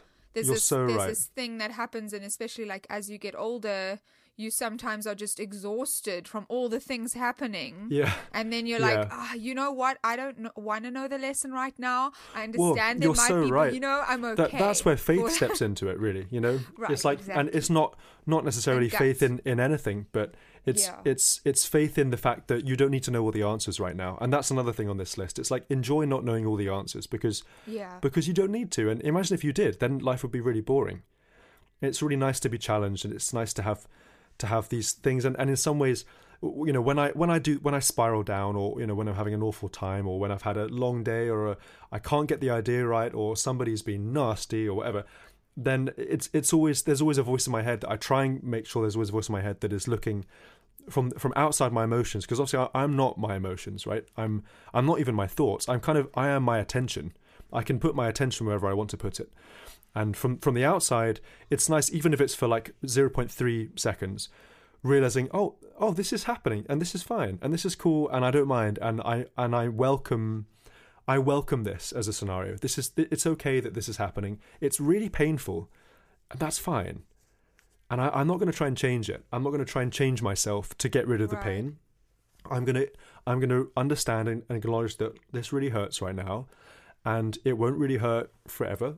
And in some ways, for me, when I when I kind of when I let that when I let that feeling happen and I stop judging, it's the same as an idea. If I stop judging that feeling, suddenly it's like this epic relief. And sometimes the relief can can dissolve the tension, weirdly enough. And that often happens is once you stop Yeah. fighting it, once you stop saying, This is horrible, I don't like that it's horrible, or I, this is hard, if you let go, then it, it doesn't always change the scenario. Sometimes it's it is still hard. Like, you know, yeah, tomorrow you probably still won't be able to leave your house because of coronavirus, but you have two options. One is you can you can struggle and you can fight against it. And and to, in my mind the other is that you can you can kind of acknowledge it and and and you can trust it and you can trust that there is a lesson in it even if you don't know that lesson right now and and trust Yeah. that we as human beings are capable of of bringing out the best in each other and that that's and that you can do the, the, the you can do as much as you can do to help that happen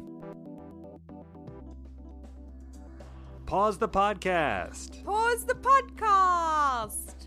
Are you looking at a calendar full of great events but struggling to find tickets? StubHub's gotcha. Whatever your favorite band, team, or venue, StubHub is here to save the day with the best tickets for any budget. Whether you're looking for a seat at a Broadway show, tickets to the summer's big arena tour, or a night of cheering on your hometown team, StubHub has the seats you're looking for at the price you want to pay. Head to cosradio.lv slash StubHub or their user-friendly app to find tickets that are 100% guaranteed by Fan Protect.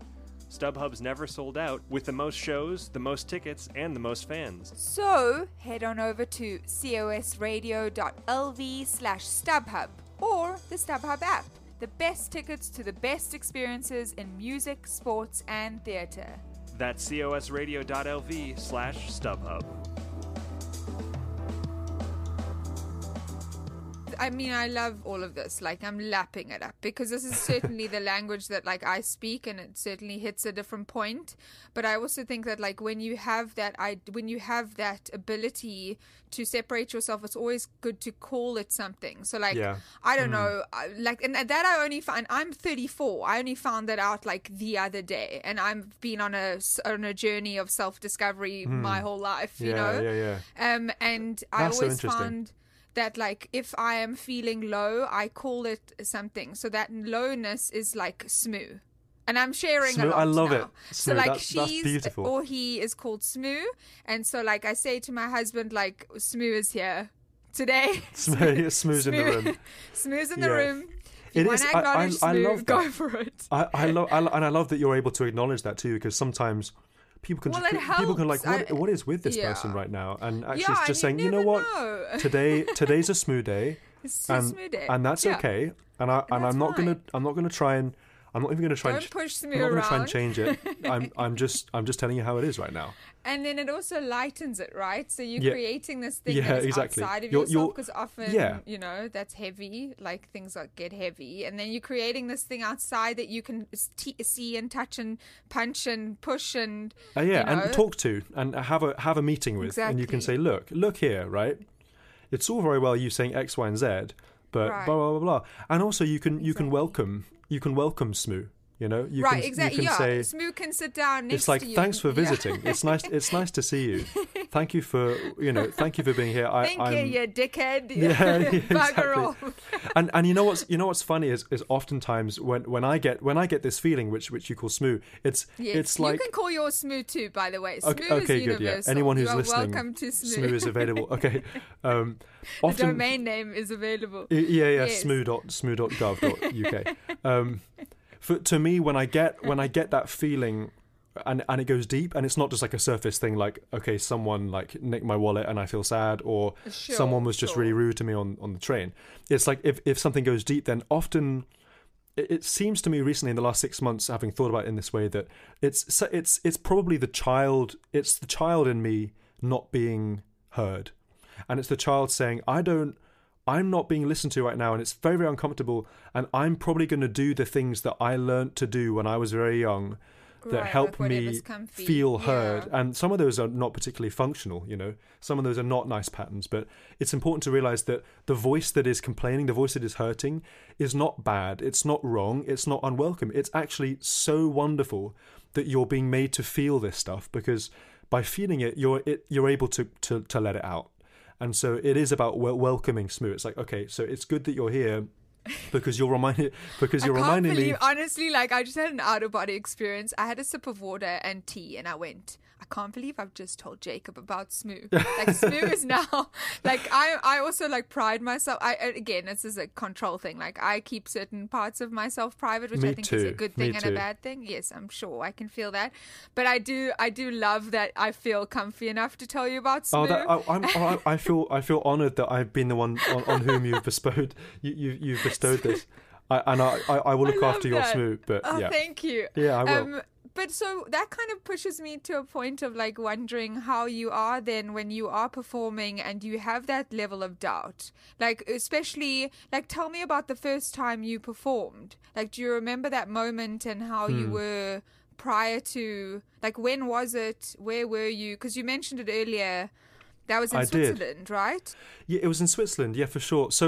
I mean, uh, the first thing to say is, you know, everybody has doubts, and I think it's very, it's very easy to look at social media, for example, and think, oh, all of my heroes seem to just be constantly confident, and everything's always easy for them, and blah blah blah. And so I must be wrong for having a for having trouble with this, or I must be wrong for feeling insecure.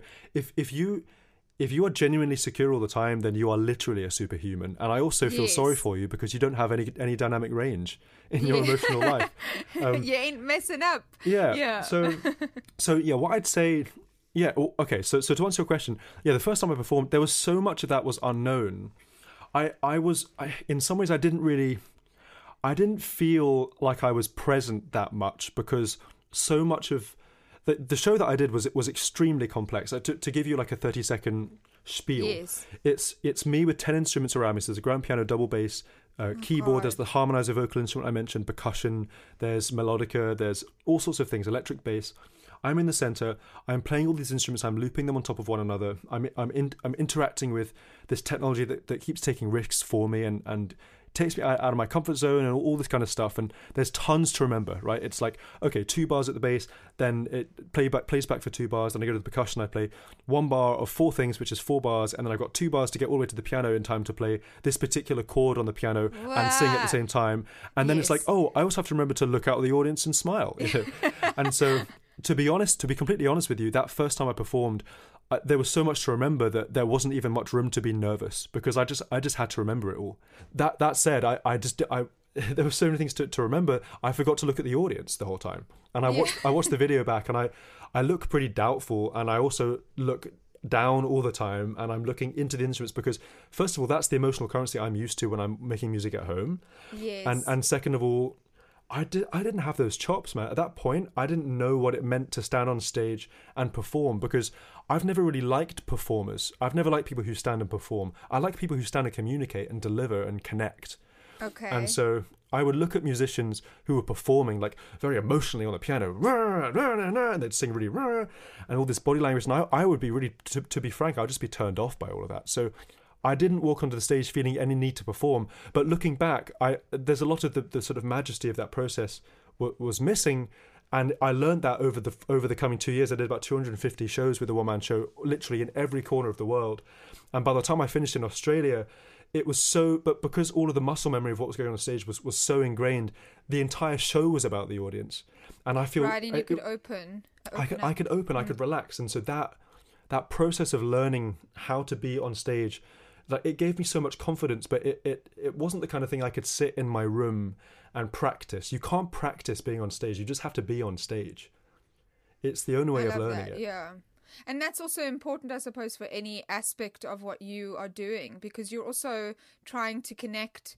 That's why touring is so fascinating, maybe just for me, but because you're you're constantly in motion and then you have Yeah. this like little space in between where you're like silent and there's nothing happening. Yeah. You're in in that little waiting room between Oh, going that on that, stage. that moment is Yeah. that moment is so extraordinary. The thing about playing live is it's never ever the same twice if you do it right. You know, like the the easy thing for lots of people, I find this very difficult. But the easy thing for lots of people is to learn a thing and to do that thing again and again and again and again. But for me, it I guess it's the same as a teacher saying, "Jacob, do this now," and I'm thinking, I don't want to do that now. I want to do something new and exciting now.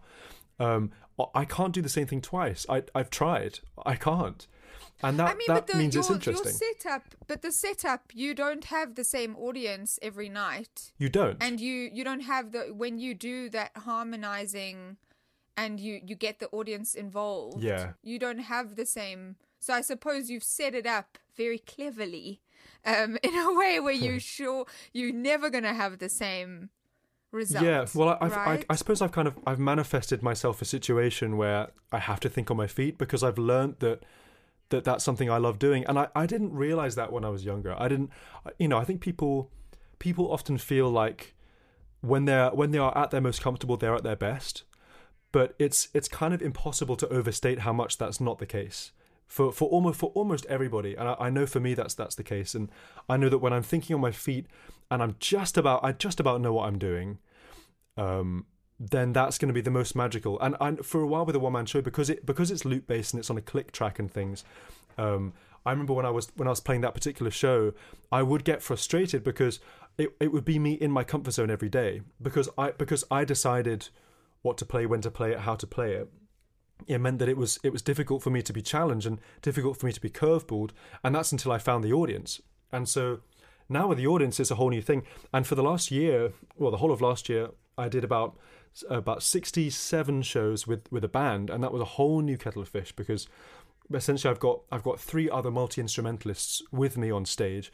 We we play to no click track. There's absolutely nothing is pre-recorded. Everything happens live to the to the most sort of optimum of production level. Everything is everything's done live. Even the lighting is is linked to to things that happen musically. So, like for example, my drummer Christian, if he plays a note on the drums, he will trigger the lights to go or whatever. And I love that. Oh. It's crazy. And so How as does we that? How, how does he do that? he does that through it's well it's it's MIDI basically. So there, Okay. there's, there's a few different ways of of interacting with musical data, but one of the most popular is MIDI. And so he plays a, a MIDI note on the pad, which talks to a computer, and the computer says, "Oh, that MIDI note means play this great big gong sound." but it also sends to. Luke, and Luke, who's at the lighting desk, can interpret that signal as as whatever. So the the show runs in in a sense where each song uh, for every song that the, the MIDI messages from Christian means something different for the lights.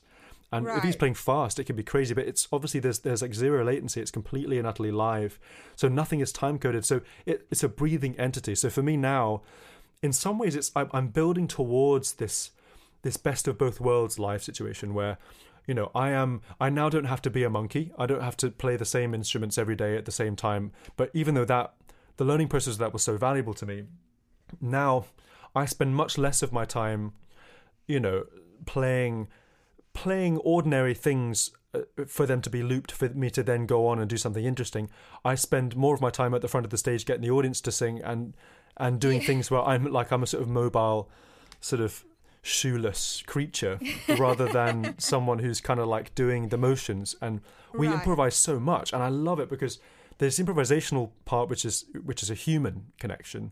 There's the there's the kind of satisfaction of nailing you know particular musical passages the same every night which always you know always ends up happening because there are some moments which are complex that we that we've practiced. Um, and then there's the moment at the end of the show where I stand on stage with no with with no ideas and an audience and it's completely from scratch every single time. Uh, and that to me is is the most human the most magical the show really feels is is that moment because no one knows what's about to happen. And also i'm i'm not doing it they're doing it. And to me that is a that's an extraordinary human feeling. It's it's like it's like i was saying earlier on it's like the feeling of being very small. It's like looking up at the sky and realizing that you're a very small part of something but you're also the center of your world. It's it's a bit it's a bit like that. It's like i'm attending to a room of you know 2000 human beings and i'm not singing anything. I'm just i'm just giving them eyes and i'm giving them hands and i'm giving them confidence and they and they're doing the singing and and then they start to invent with it. And it's it's a really it's a really crazy and very special and also very young mechanism for me because the whole audience playing thing is new. I, have I've been doing it for you know a, a couple of years I suppose but Yeah. I'm learning a language. I, I love learning languages as you can probably tell and this feels like the sort of latest and greatest of my most you know the, the fascinations that I most adore and that I find most challenging and it was one of the things I was most excited about for this tour that that just got postponed is is just like learning how to maximize that particular relationship and also just to maximize my, my band and, and, and things like that so you know when I when I do get on the road I'm I'm excited to to keep that developing You said that you didn't really like performers. Are you talking about the ones that are like just static or have a certain set list and just kind of plug and play? Is that the performer? Like, what is it about a performer that you, because you've created this sense of like experimentation, improvisation, hmm. because obviously this is clearly a result of you not enjoying normal performers. So Yeah. what what what is it about that that kind of rubbed you in a different light? Like, so what what is it about it that you just didn't connect to? It's it's a really good question. So I guess one thing to make clear is it's not like it's not every performer. It's not all Sure. performers I didn't like. Yes. It's it's people who it's people who perform rather than play. And like, do you, are you familiar with the expression "don't muddy the waters so that they may appear deep"? Yes. So it's that vibe. It's someone on stage being very flamboyant, essentially to disguise the fact that there's not much going on. Yes. It's like, okay, but you're you're not really telling a story. You're not really engaging the audience. You're not you're obviously not challenging yourself. You're you're working to your own strengths and and it, it's boring for me as an audience member. I want to see you be a human being. I want to see you take a risk. I want to see you interact. I want to see you on the edge. I want to see you not playing to the gallery. I want to see you not trying to please the audience. Don't don't be a rock star. Be a be a you know be a linguist with it. Be a be a poet. Be a be a storyteller. And there are many performers um, who I've seen do this well, but there are far more performers who I've seen not quite do this well. And often, you know, often they're very technically proficient, but it's it's it's those who are willing to, to tell the stories that give me the goosebumps. And so I suppose what I'd say is that I when I was when I was building the show and I was thinking about what I wanted the show to feel like, which is all I can really do, I, I I knew that I didn't want it to feel like I was always in my own comfort zone. I wanted it to feel like I was thinking on my feet, and I and not just not just feel like that for the audience, but feel like that for me. I wanted to feel like I was on my feet. I wanted to feel like I was on the edge, and so that was a lot harder with the one man show than it is now with the band. Um, but in my mind, there's a difference between being emotional and being connected. If you're emotional, and I know this, I know emotional people too. Emotional people are all the emotions. Oh, I'm so happy. I'm so upset. I'm so. Oh my god, I can't believe this happened. Blah, blah, blah. People who are connected are, are, are don't need to overstate their emotions. They just are. they just Right. they just exist. Exactly. And Yeah. and so obviously, you know, as human beings, we can't just exist as passive things. That that's not human. But neither is it always necessary, or even particularly, ironically enough, it neither is it particularly emotive for me to have somebody saying emotions at me. That that to me feels like a lot of projection. But for me, when I sit and I experience how I'm feeling in a moment, and I'm in the audience and someone on stage is doing the same thing, that is the most visceral of connections that it's possible to to explain it. It's not that I'm being performed at, and you know, it's funny to, to but to bring it back to to the parenting things. I've thought a lot about why my parenting, like how my parenting has affected me, both in positive and negative ways. And I think that if parents say say this is right and this is wrong and you are right and you are wrong and this is a good behavior and this is bad behavior and if you do the bad behavior then you're punished and if you do, do the good behavior then you get the sugary sweet.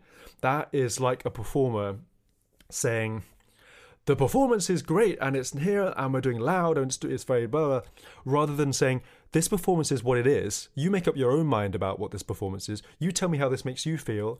And actually i'm doing this i'm not doing this for the audience i'm doing this for myself and when i see a musician or an artist or, or anybody really in the world being for themselves and not for other people it gives me the confidence to do the same and that to me is of immense value it's of immense value and so And you can feel it too. Like there's a you- sense of like energy that pulses through the crowd. Yeah, you could definitely feel that sense of like why are they here? What are they doing? Totally, yeah. You know, and yeah. I, I know when I don't, I know when I haven't got the audience feeling like that. I know You when. do? Oh yeah, I know when I'm just showing off. I know when I'm doing something because I've lost concentration, or because I'm really tired, or because Yes. I'm not feeling too secure, so I want to do a flowery, flamboyant thing, and you you feel it. You feel when you've got the audience, and and there's it's always this dichotomy between yes, you give the audience what they want in the sense that you know you, you play their favorite songs and stuff, but but but crucially, I think that the myth that needs busting here is that is that you is that you you know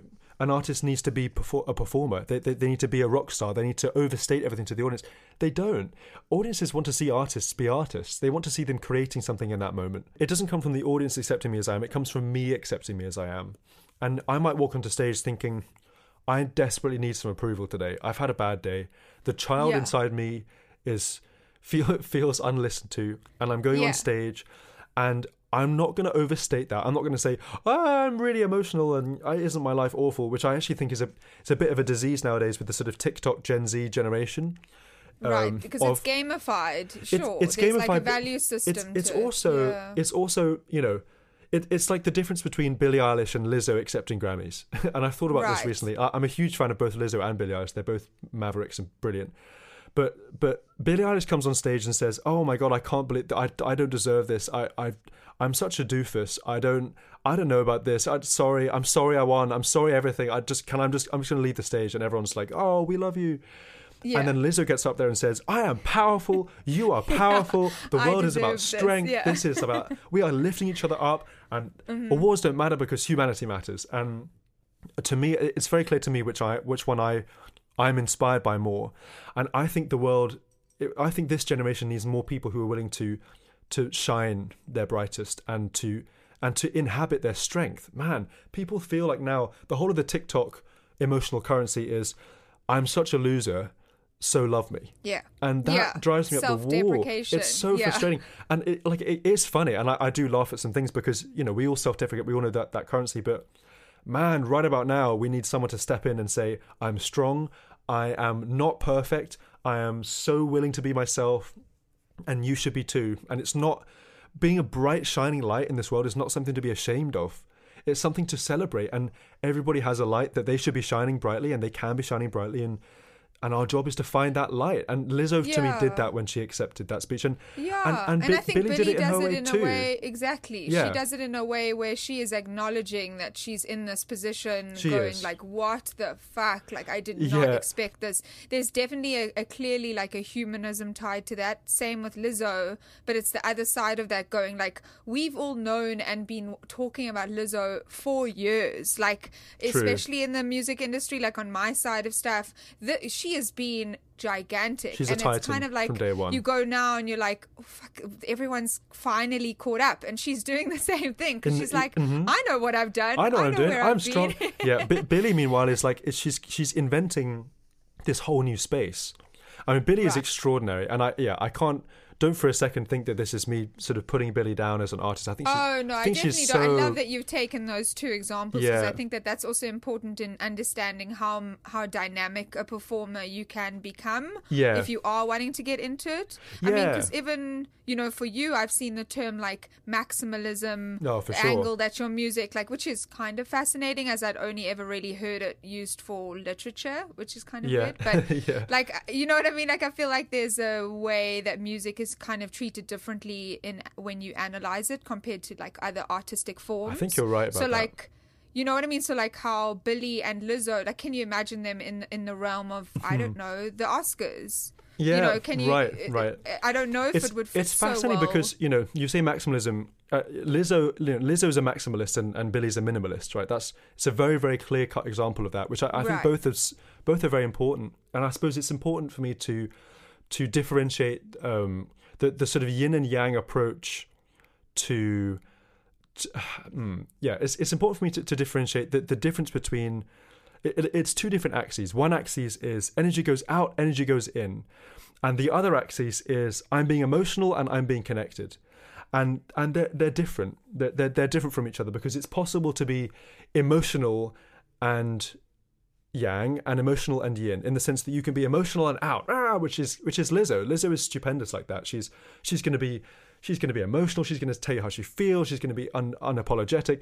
Billie's going to be going to be yin and she, she she's going to, she's going to go in and say I this is crazy to me. And the other thing is no one no one in their right mind could ever say that they understand what Billie felt on that stage because No. it's unprecedented no well, I one mean, you know, you've won, you've won Grammys as I, well. I, I have. you I've, know. I've won my I've won my, my fair share Your- your of fair Grammys. share, but yeah. but I but I'm not 17 years old, and I didn't I didn't win 10 or 11 Grammys. You know, between me and and, and me and Finneas, and like that You're wasn't right. that wasn't what happened. So. You know, all Billie can do is, is she can be herself, and I have a, hum- a huge amount of respect for Billie. But I guess what I would say is that it's possible to, it's possible to be an outwardly expressing, confident, centered introvert. And that, in some ways, is the majesty of this world. That is, I think that those people are going to change the world. And it's not that the other people won't change the world, but sometimes I feel like, and I, I'm really only talking to myself as a younger person, but mm-hmm. sometimes introverts feel like it, it will never be their turn to have a voice in the world unless they go inwards.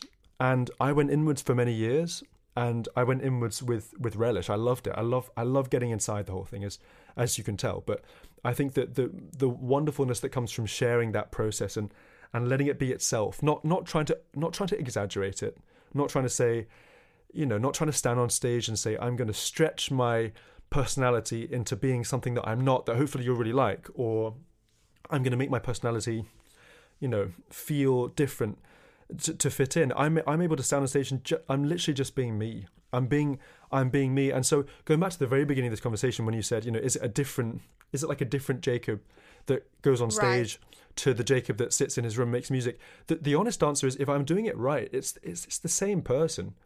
It's just two different it's like two different strings to the bow. You know, it's it's two different ways that I have an outlet of communication. And man, it's it's it's so wonderful being on stage and when you learn what it feels like to be on stage and to be yourself truly, to be yin yin and yang, to be inward and outward and centered and all these things, it's it's it's super super addictive. And so it's hard to be at home and think, oh, I won't be able to tour for six months. That said, you know, it's a really good time to think about what's important. I wanted to ask, what are you gonna do? Because uh, you know, I, I think so. Wednesday, obviously, there's some like. You know, there's actionables happening. So Wednesday, when this is released, That's true. because we're releasing this on Wednesday, you have a new song coming out with Kimbra, whom I absolutely Oh, adore. I love her so like much. She, she is. Uh, she, she's been on the show before. Um, That's so quite rad. a while ago. That is so rad. And um, Moog Fest, she was at Moog Fest last at the beginning of last year, and they asked me to do like an audience Q and A with her, and like the, her her fans are just like they feel like your fans. They're so interested in the the process.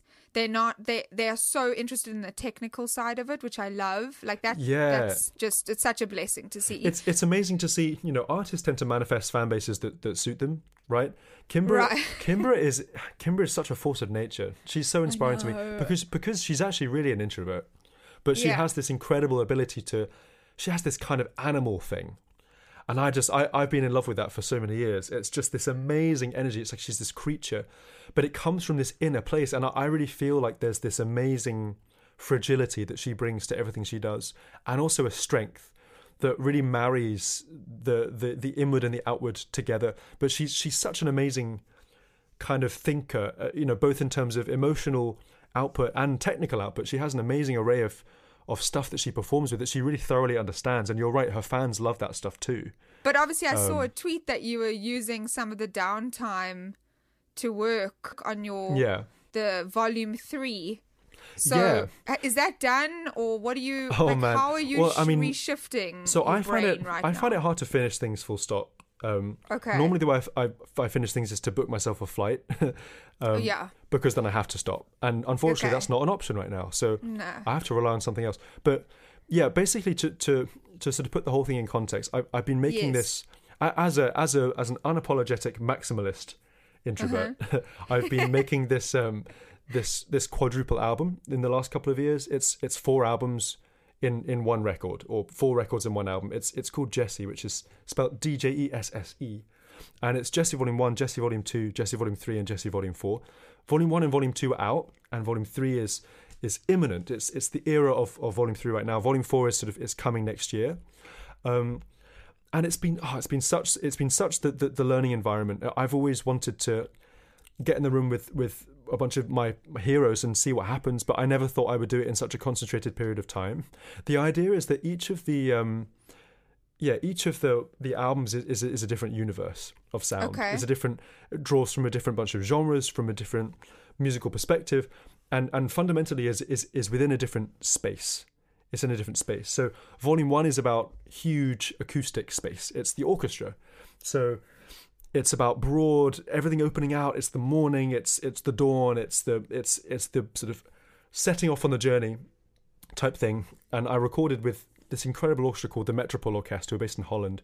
And when I say orchestra, I don't mean Handel or Haydn. I said I sort of mean Jacob. And and so so Okay. so orchestra becomes essentially like a, another paint in, in the in the palette for making I guess music that comes from a variety of different places in terms of genre. Like it's not by any means classical, it's not particularly rock and roll, it's not particularly jazz, it's not very folky, but it draws from all these different places and and so it's this big sense, it's this huge space.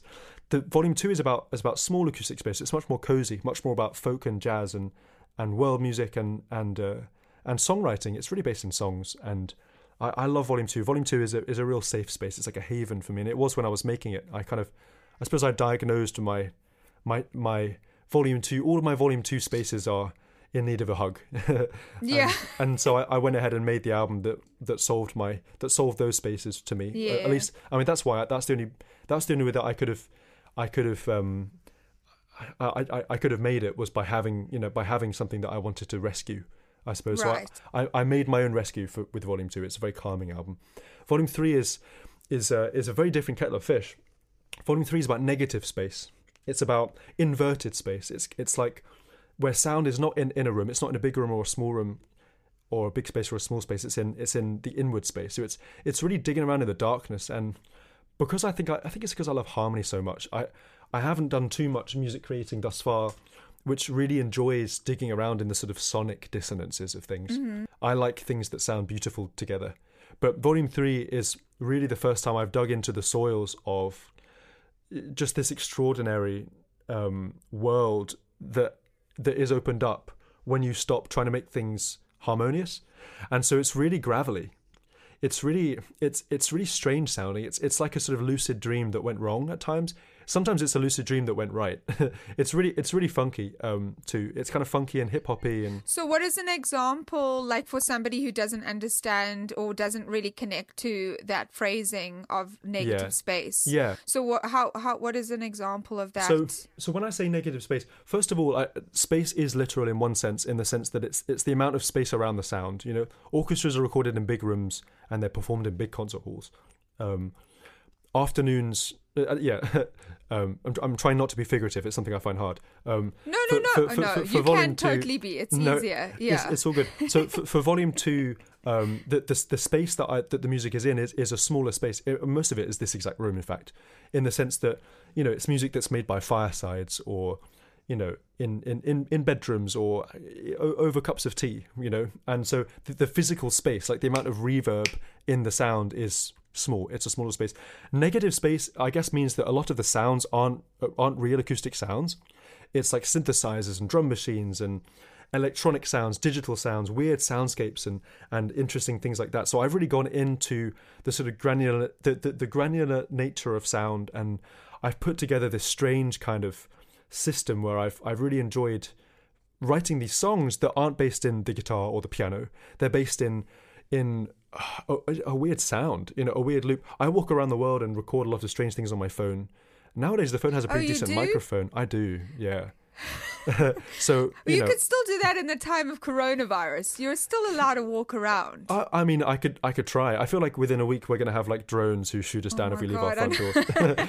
but but I, I mean, even just within Get my the garden. of the drone. No. Yeah, uh, yeah, yeah, Yeah. The drone, the drone, I can make into into some dubstep or something. I'm sure. Yeah, exactly. Um, but you know, yeah, it's Uh, I laugh, but I'm scared. yeah. right. It, I think that's why we all laugh because it is absolutely Yeah. terrifying right now. Yeah. But Um, Okay. Yeah, vol- volume three, you know, it's it's it's based much more in that sort of like electronic space, but it, it visits a lot of fun genres in terms of like funk and in terms of soul and R and B and hip hop. And there's a bunch of rappers on this album, I've never worked with rappers before. It's really soul-y. It kind of there's the pocket goes really deep, and it's also really bizarre. And I've learned so much from extrapolating on my own weirdness. And it's something that I've literally learned from Kimbra. Like Kimbra is the person I've learned this from most of all because she is used to walking that line between crazy technical um, kind of synth crazy stuff um, and just someone who can sing and deliver a voice. And so her kind of hybrid approach to all this stuff is really interesting. And I've always wanted to work with her. And I worked with her. We recorded this song, which is called In My Bones. It's coming out in, yeah, at this point, a couple of days. But when this airs, it will be today, I guess. Today. Yeah. today. Hello, it's Wednesday. Yay. Um, that, yeah, Yeah. that that song we, we recorded it about 18 months ago. It feels like a long time, but it's it's like it's it's a bit of an anthem in my life now. It's like it's really funky. Uh, there's this really crazy video that goes with it where we're running around throwing skeletons to each other and doing extremely bizarre things, which I, we so enjoyed doing. We shot that about three weeks ago in Sacramento, back when the world was still a travelable place. Yes. And also in this song, there's uh, do you know the band Tank and the Bangas? Yes, very well. Yeah. Are they, they're also on that. They are on this On song. song. So, so Oh my Tank and the gosh, Bangas, I, I've discovered quite recently. I discovered them through their unbelievably special Tiny Desk concert. Tiny Desk. Um, I know. Oh, so so brilliant, so cathartic. So good. Um, and Tank, So yeah, good. Tank Ball, as she calls herself, is just this this ridiculous force of nature. She, she's like a yeah, she's like this animal spirit. It's a bit like Kimbra, but kind of fr- from a different space. And so I caught her really recently, about three weeks ago, actually, when I was finishing the the track. I was this is very classic Jacob, but I was um yeah, I was uh I was mastering the track, and I had about six hours until it was due and Tank sent me the rap that she that she rapped over in the middle of the song, and my mind was like truly blown. And so she made it by the skin of her teeth into the song, but I'm so overjoyed that she did. And so it's it's in my bones featuring Kimbra, featuring Tank and the Bangas, available now, I guess. Um, today, you today. can go and watch Yay, the video. I love that the video is going to be out as well because that's be always a well. great accompaniment. the the video is really fun. Um, I'm I'm super proud of it, and yeah. So this is this is single number two of Djesse Volume Djesse Three. three. Um, and so uh, in total, the whole of Jess is about is about fifty songs. It's it's literally everything. Yeah, fifty like fi- five zero. And Oh it- my god! it's something I've been obviously planning for a while, but it's it's really really a privilege to learn music by making it with my heroes in this way. Can you tell me anything else about it before you give too much? Like, is there anything else you can tease or From hint about from Djesse from, from volume three. Yes. Um, there, there are bits and pieces. I, I don't want to give everything away, um, Yes. but there's there's a ton of crazy music. Um, the collaborations are sort of spread far and wide. The, the song that's come out already is with my friend Daniel Caesar, who is Yes. just is such a beautiful guy. And then this one is with Kimbra and Tank and the Bangas. There's a song with Tori Kelly, I can officially say now as well, which is crazy exciting. There's also, and no one knows this yet, but there's a song on the album which is which is a bit like an alphabet song, and every single every single it goes through every single letter, and every letter is a different language, and every every language is a different rap, and so and every rap is a different beat. So it's this insane song. Is it the same rapper? No, it's it's. Oh, I've got a rapper for every lang. I've got like I've got at this point about eleven or twelve languages confirmed. I'm hoping to have more confirmed, and so I'm I do a little bit in English to start, and then it goes literally across the whole world, and and it's a really crazy idea that's just coming Do you, if you now. need any African like Xhosa or if you Yo, need are any you like kidding? This is really. Well, yeah. I mean, I'm fr- well. I'm I, as you can tell from South Africa. I can't. I can't rap or speak Xhosa very well. I can understand it, but I can speak back to you in English. Um, but if you need anyone, That's amazing. I definitely know a lot of people. Oh, that's crazy. Okay, back in case, South Africa. we we should we should talk. you up with. I might have a couple of letters still still left blank. Um, which, Oh, yeah. which which we could fill. So what I always ask everybody on the show is what their first the first performance that they the first concert or performance that they saw. What that was. Do you Oh. Okay. remember Well, do you remember I, that? I do. So, so the first performance I saw, really truly, was as a two-year-old. I would go Mm-hmm. and watch my mum conduct the chamber orchestra at the Royal Academy of Music here in London, and I would sit in the Duke's Hall, which is the big, big hall, this beautiful old hall, been there for hundreds of years, and I would watch my mum conduct this string orchestra, and that taught me so much. It taught me so much about what it meant to communicate, what it meant to share, what it meant to dance, what it meant to sing, what it meant to have energy and give energy and share energy and receive energy. So that to me was was uh, th- that was my first concert going experience. The first concert I can remember going to like that I had a ticket to. Um, outside of that was when I saw Stevie play the O2 in London. Uh, I, love the O2. early- Wait, Oh. is it still around? Yeah, it's still around. Yeah, it's still going still strong. no one's playing it at this second though. At this Um, moment, yes. But but yeah, I went to see Stevie play there. I was probably early teens. Um, this was probably like yeah, this must have been 15 years ago probably. And he came and he he played. and He came on stage 45 minutes late, and it was crazy. And everyone was like, "I can't believe it, Stevie's not on yet. Is he okay?" And then he came on with his harmonica, and he played this tune called All Blues. Which is like this jazz standard, and I knew all blues, and I was just beside myself because it was just this extraordinary.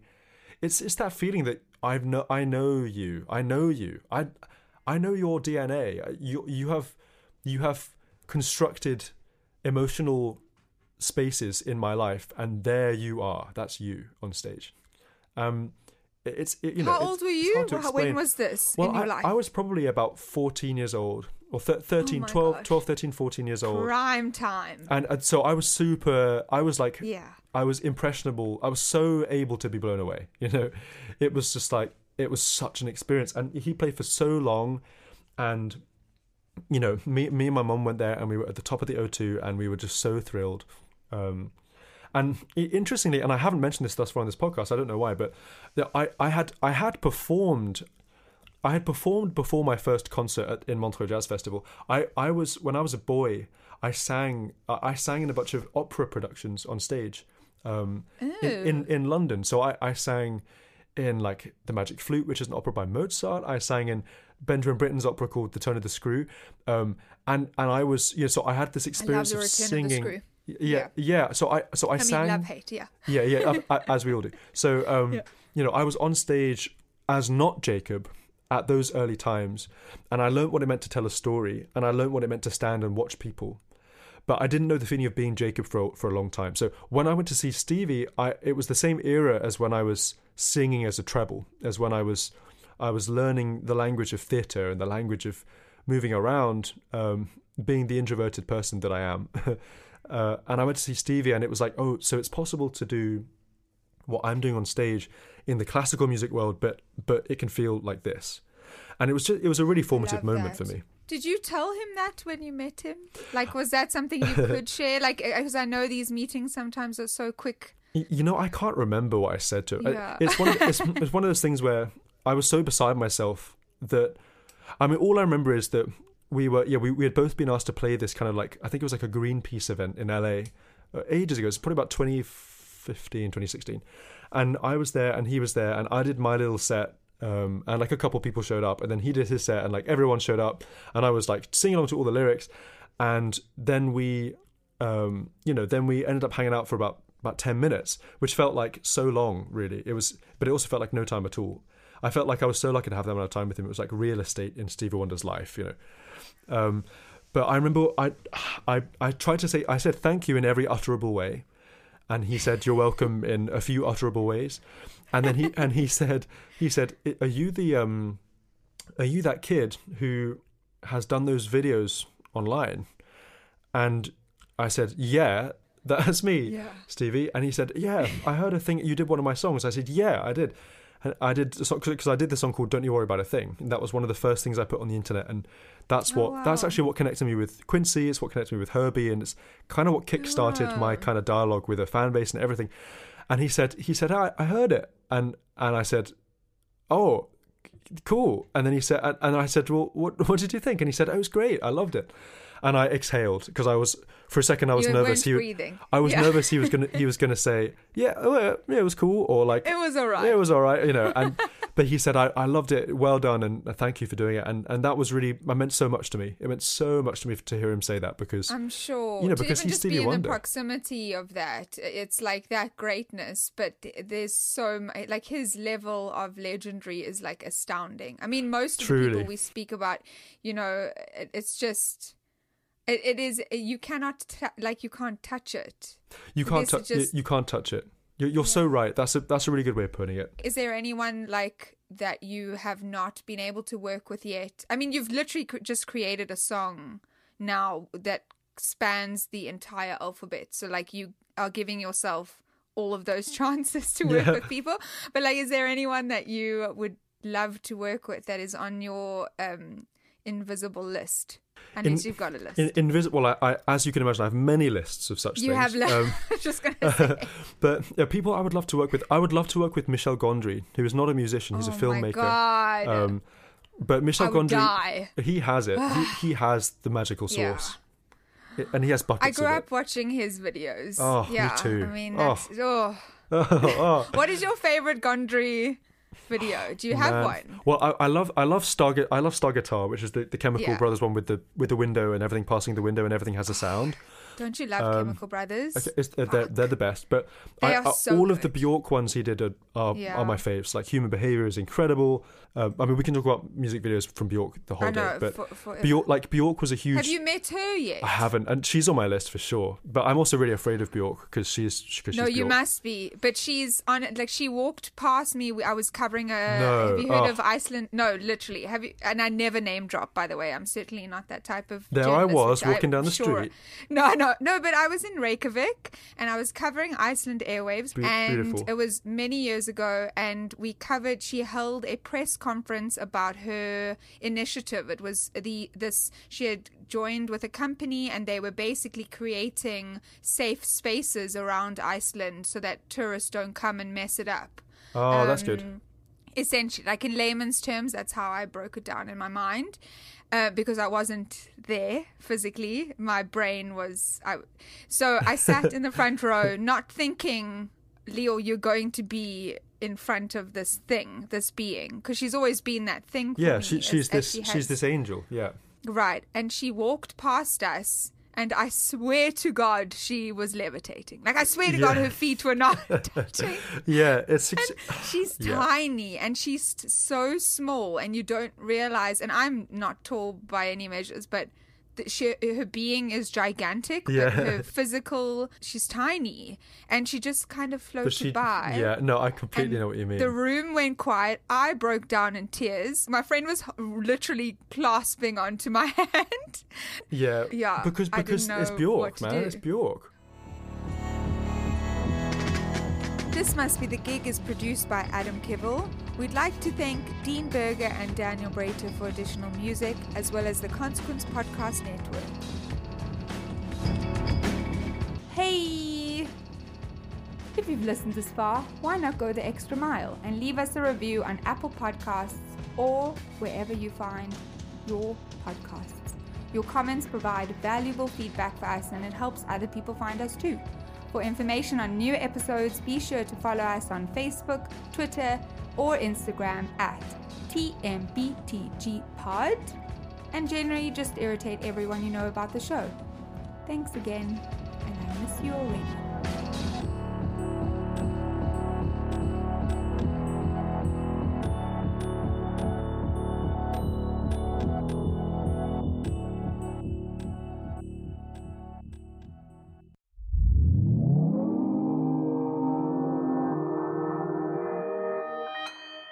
Consequence Podcast Network.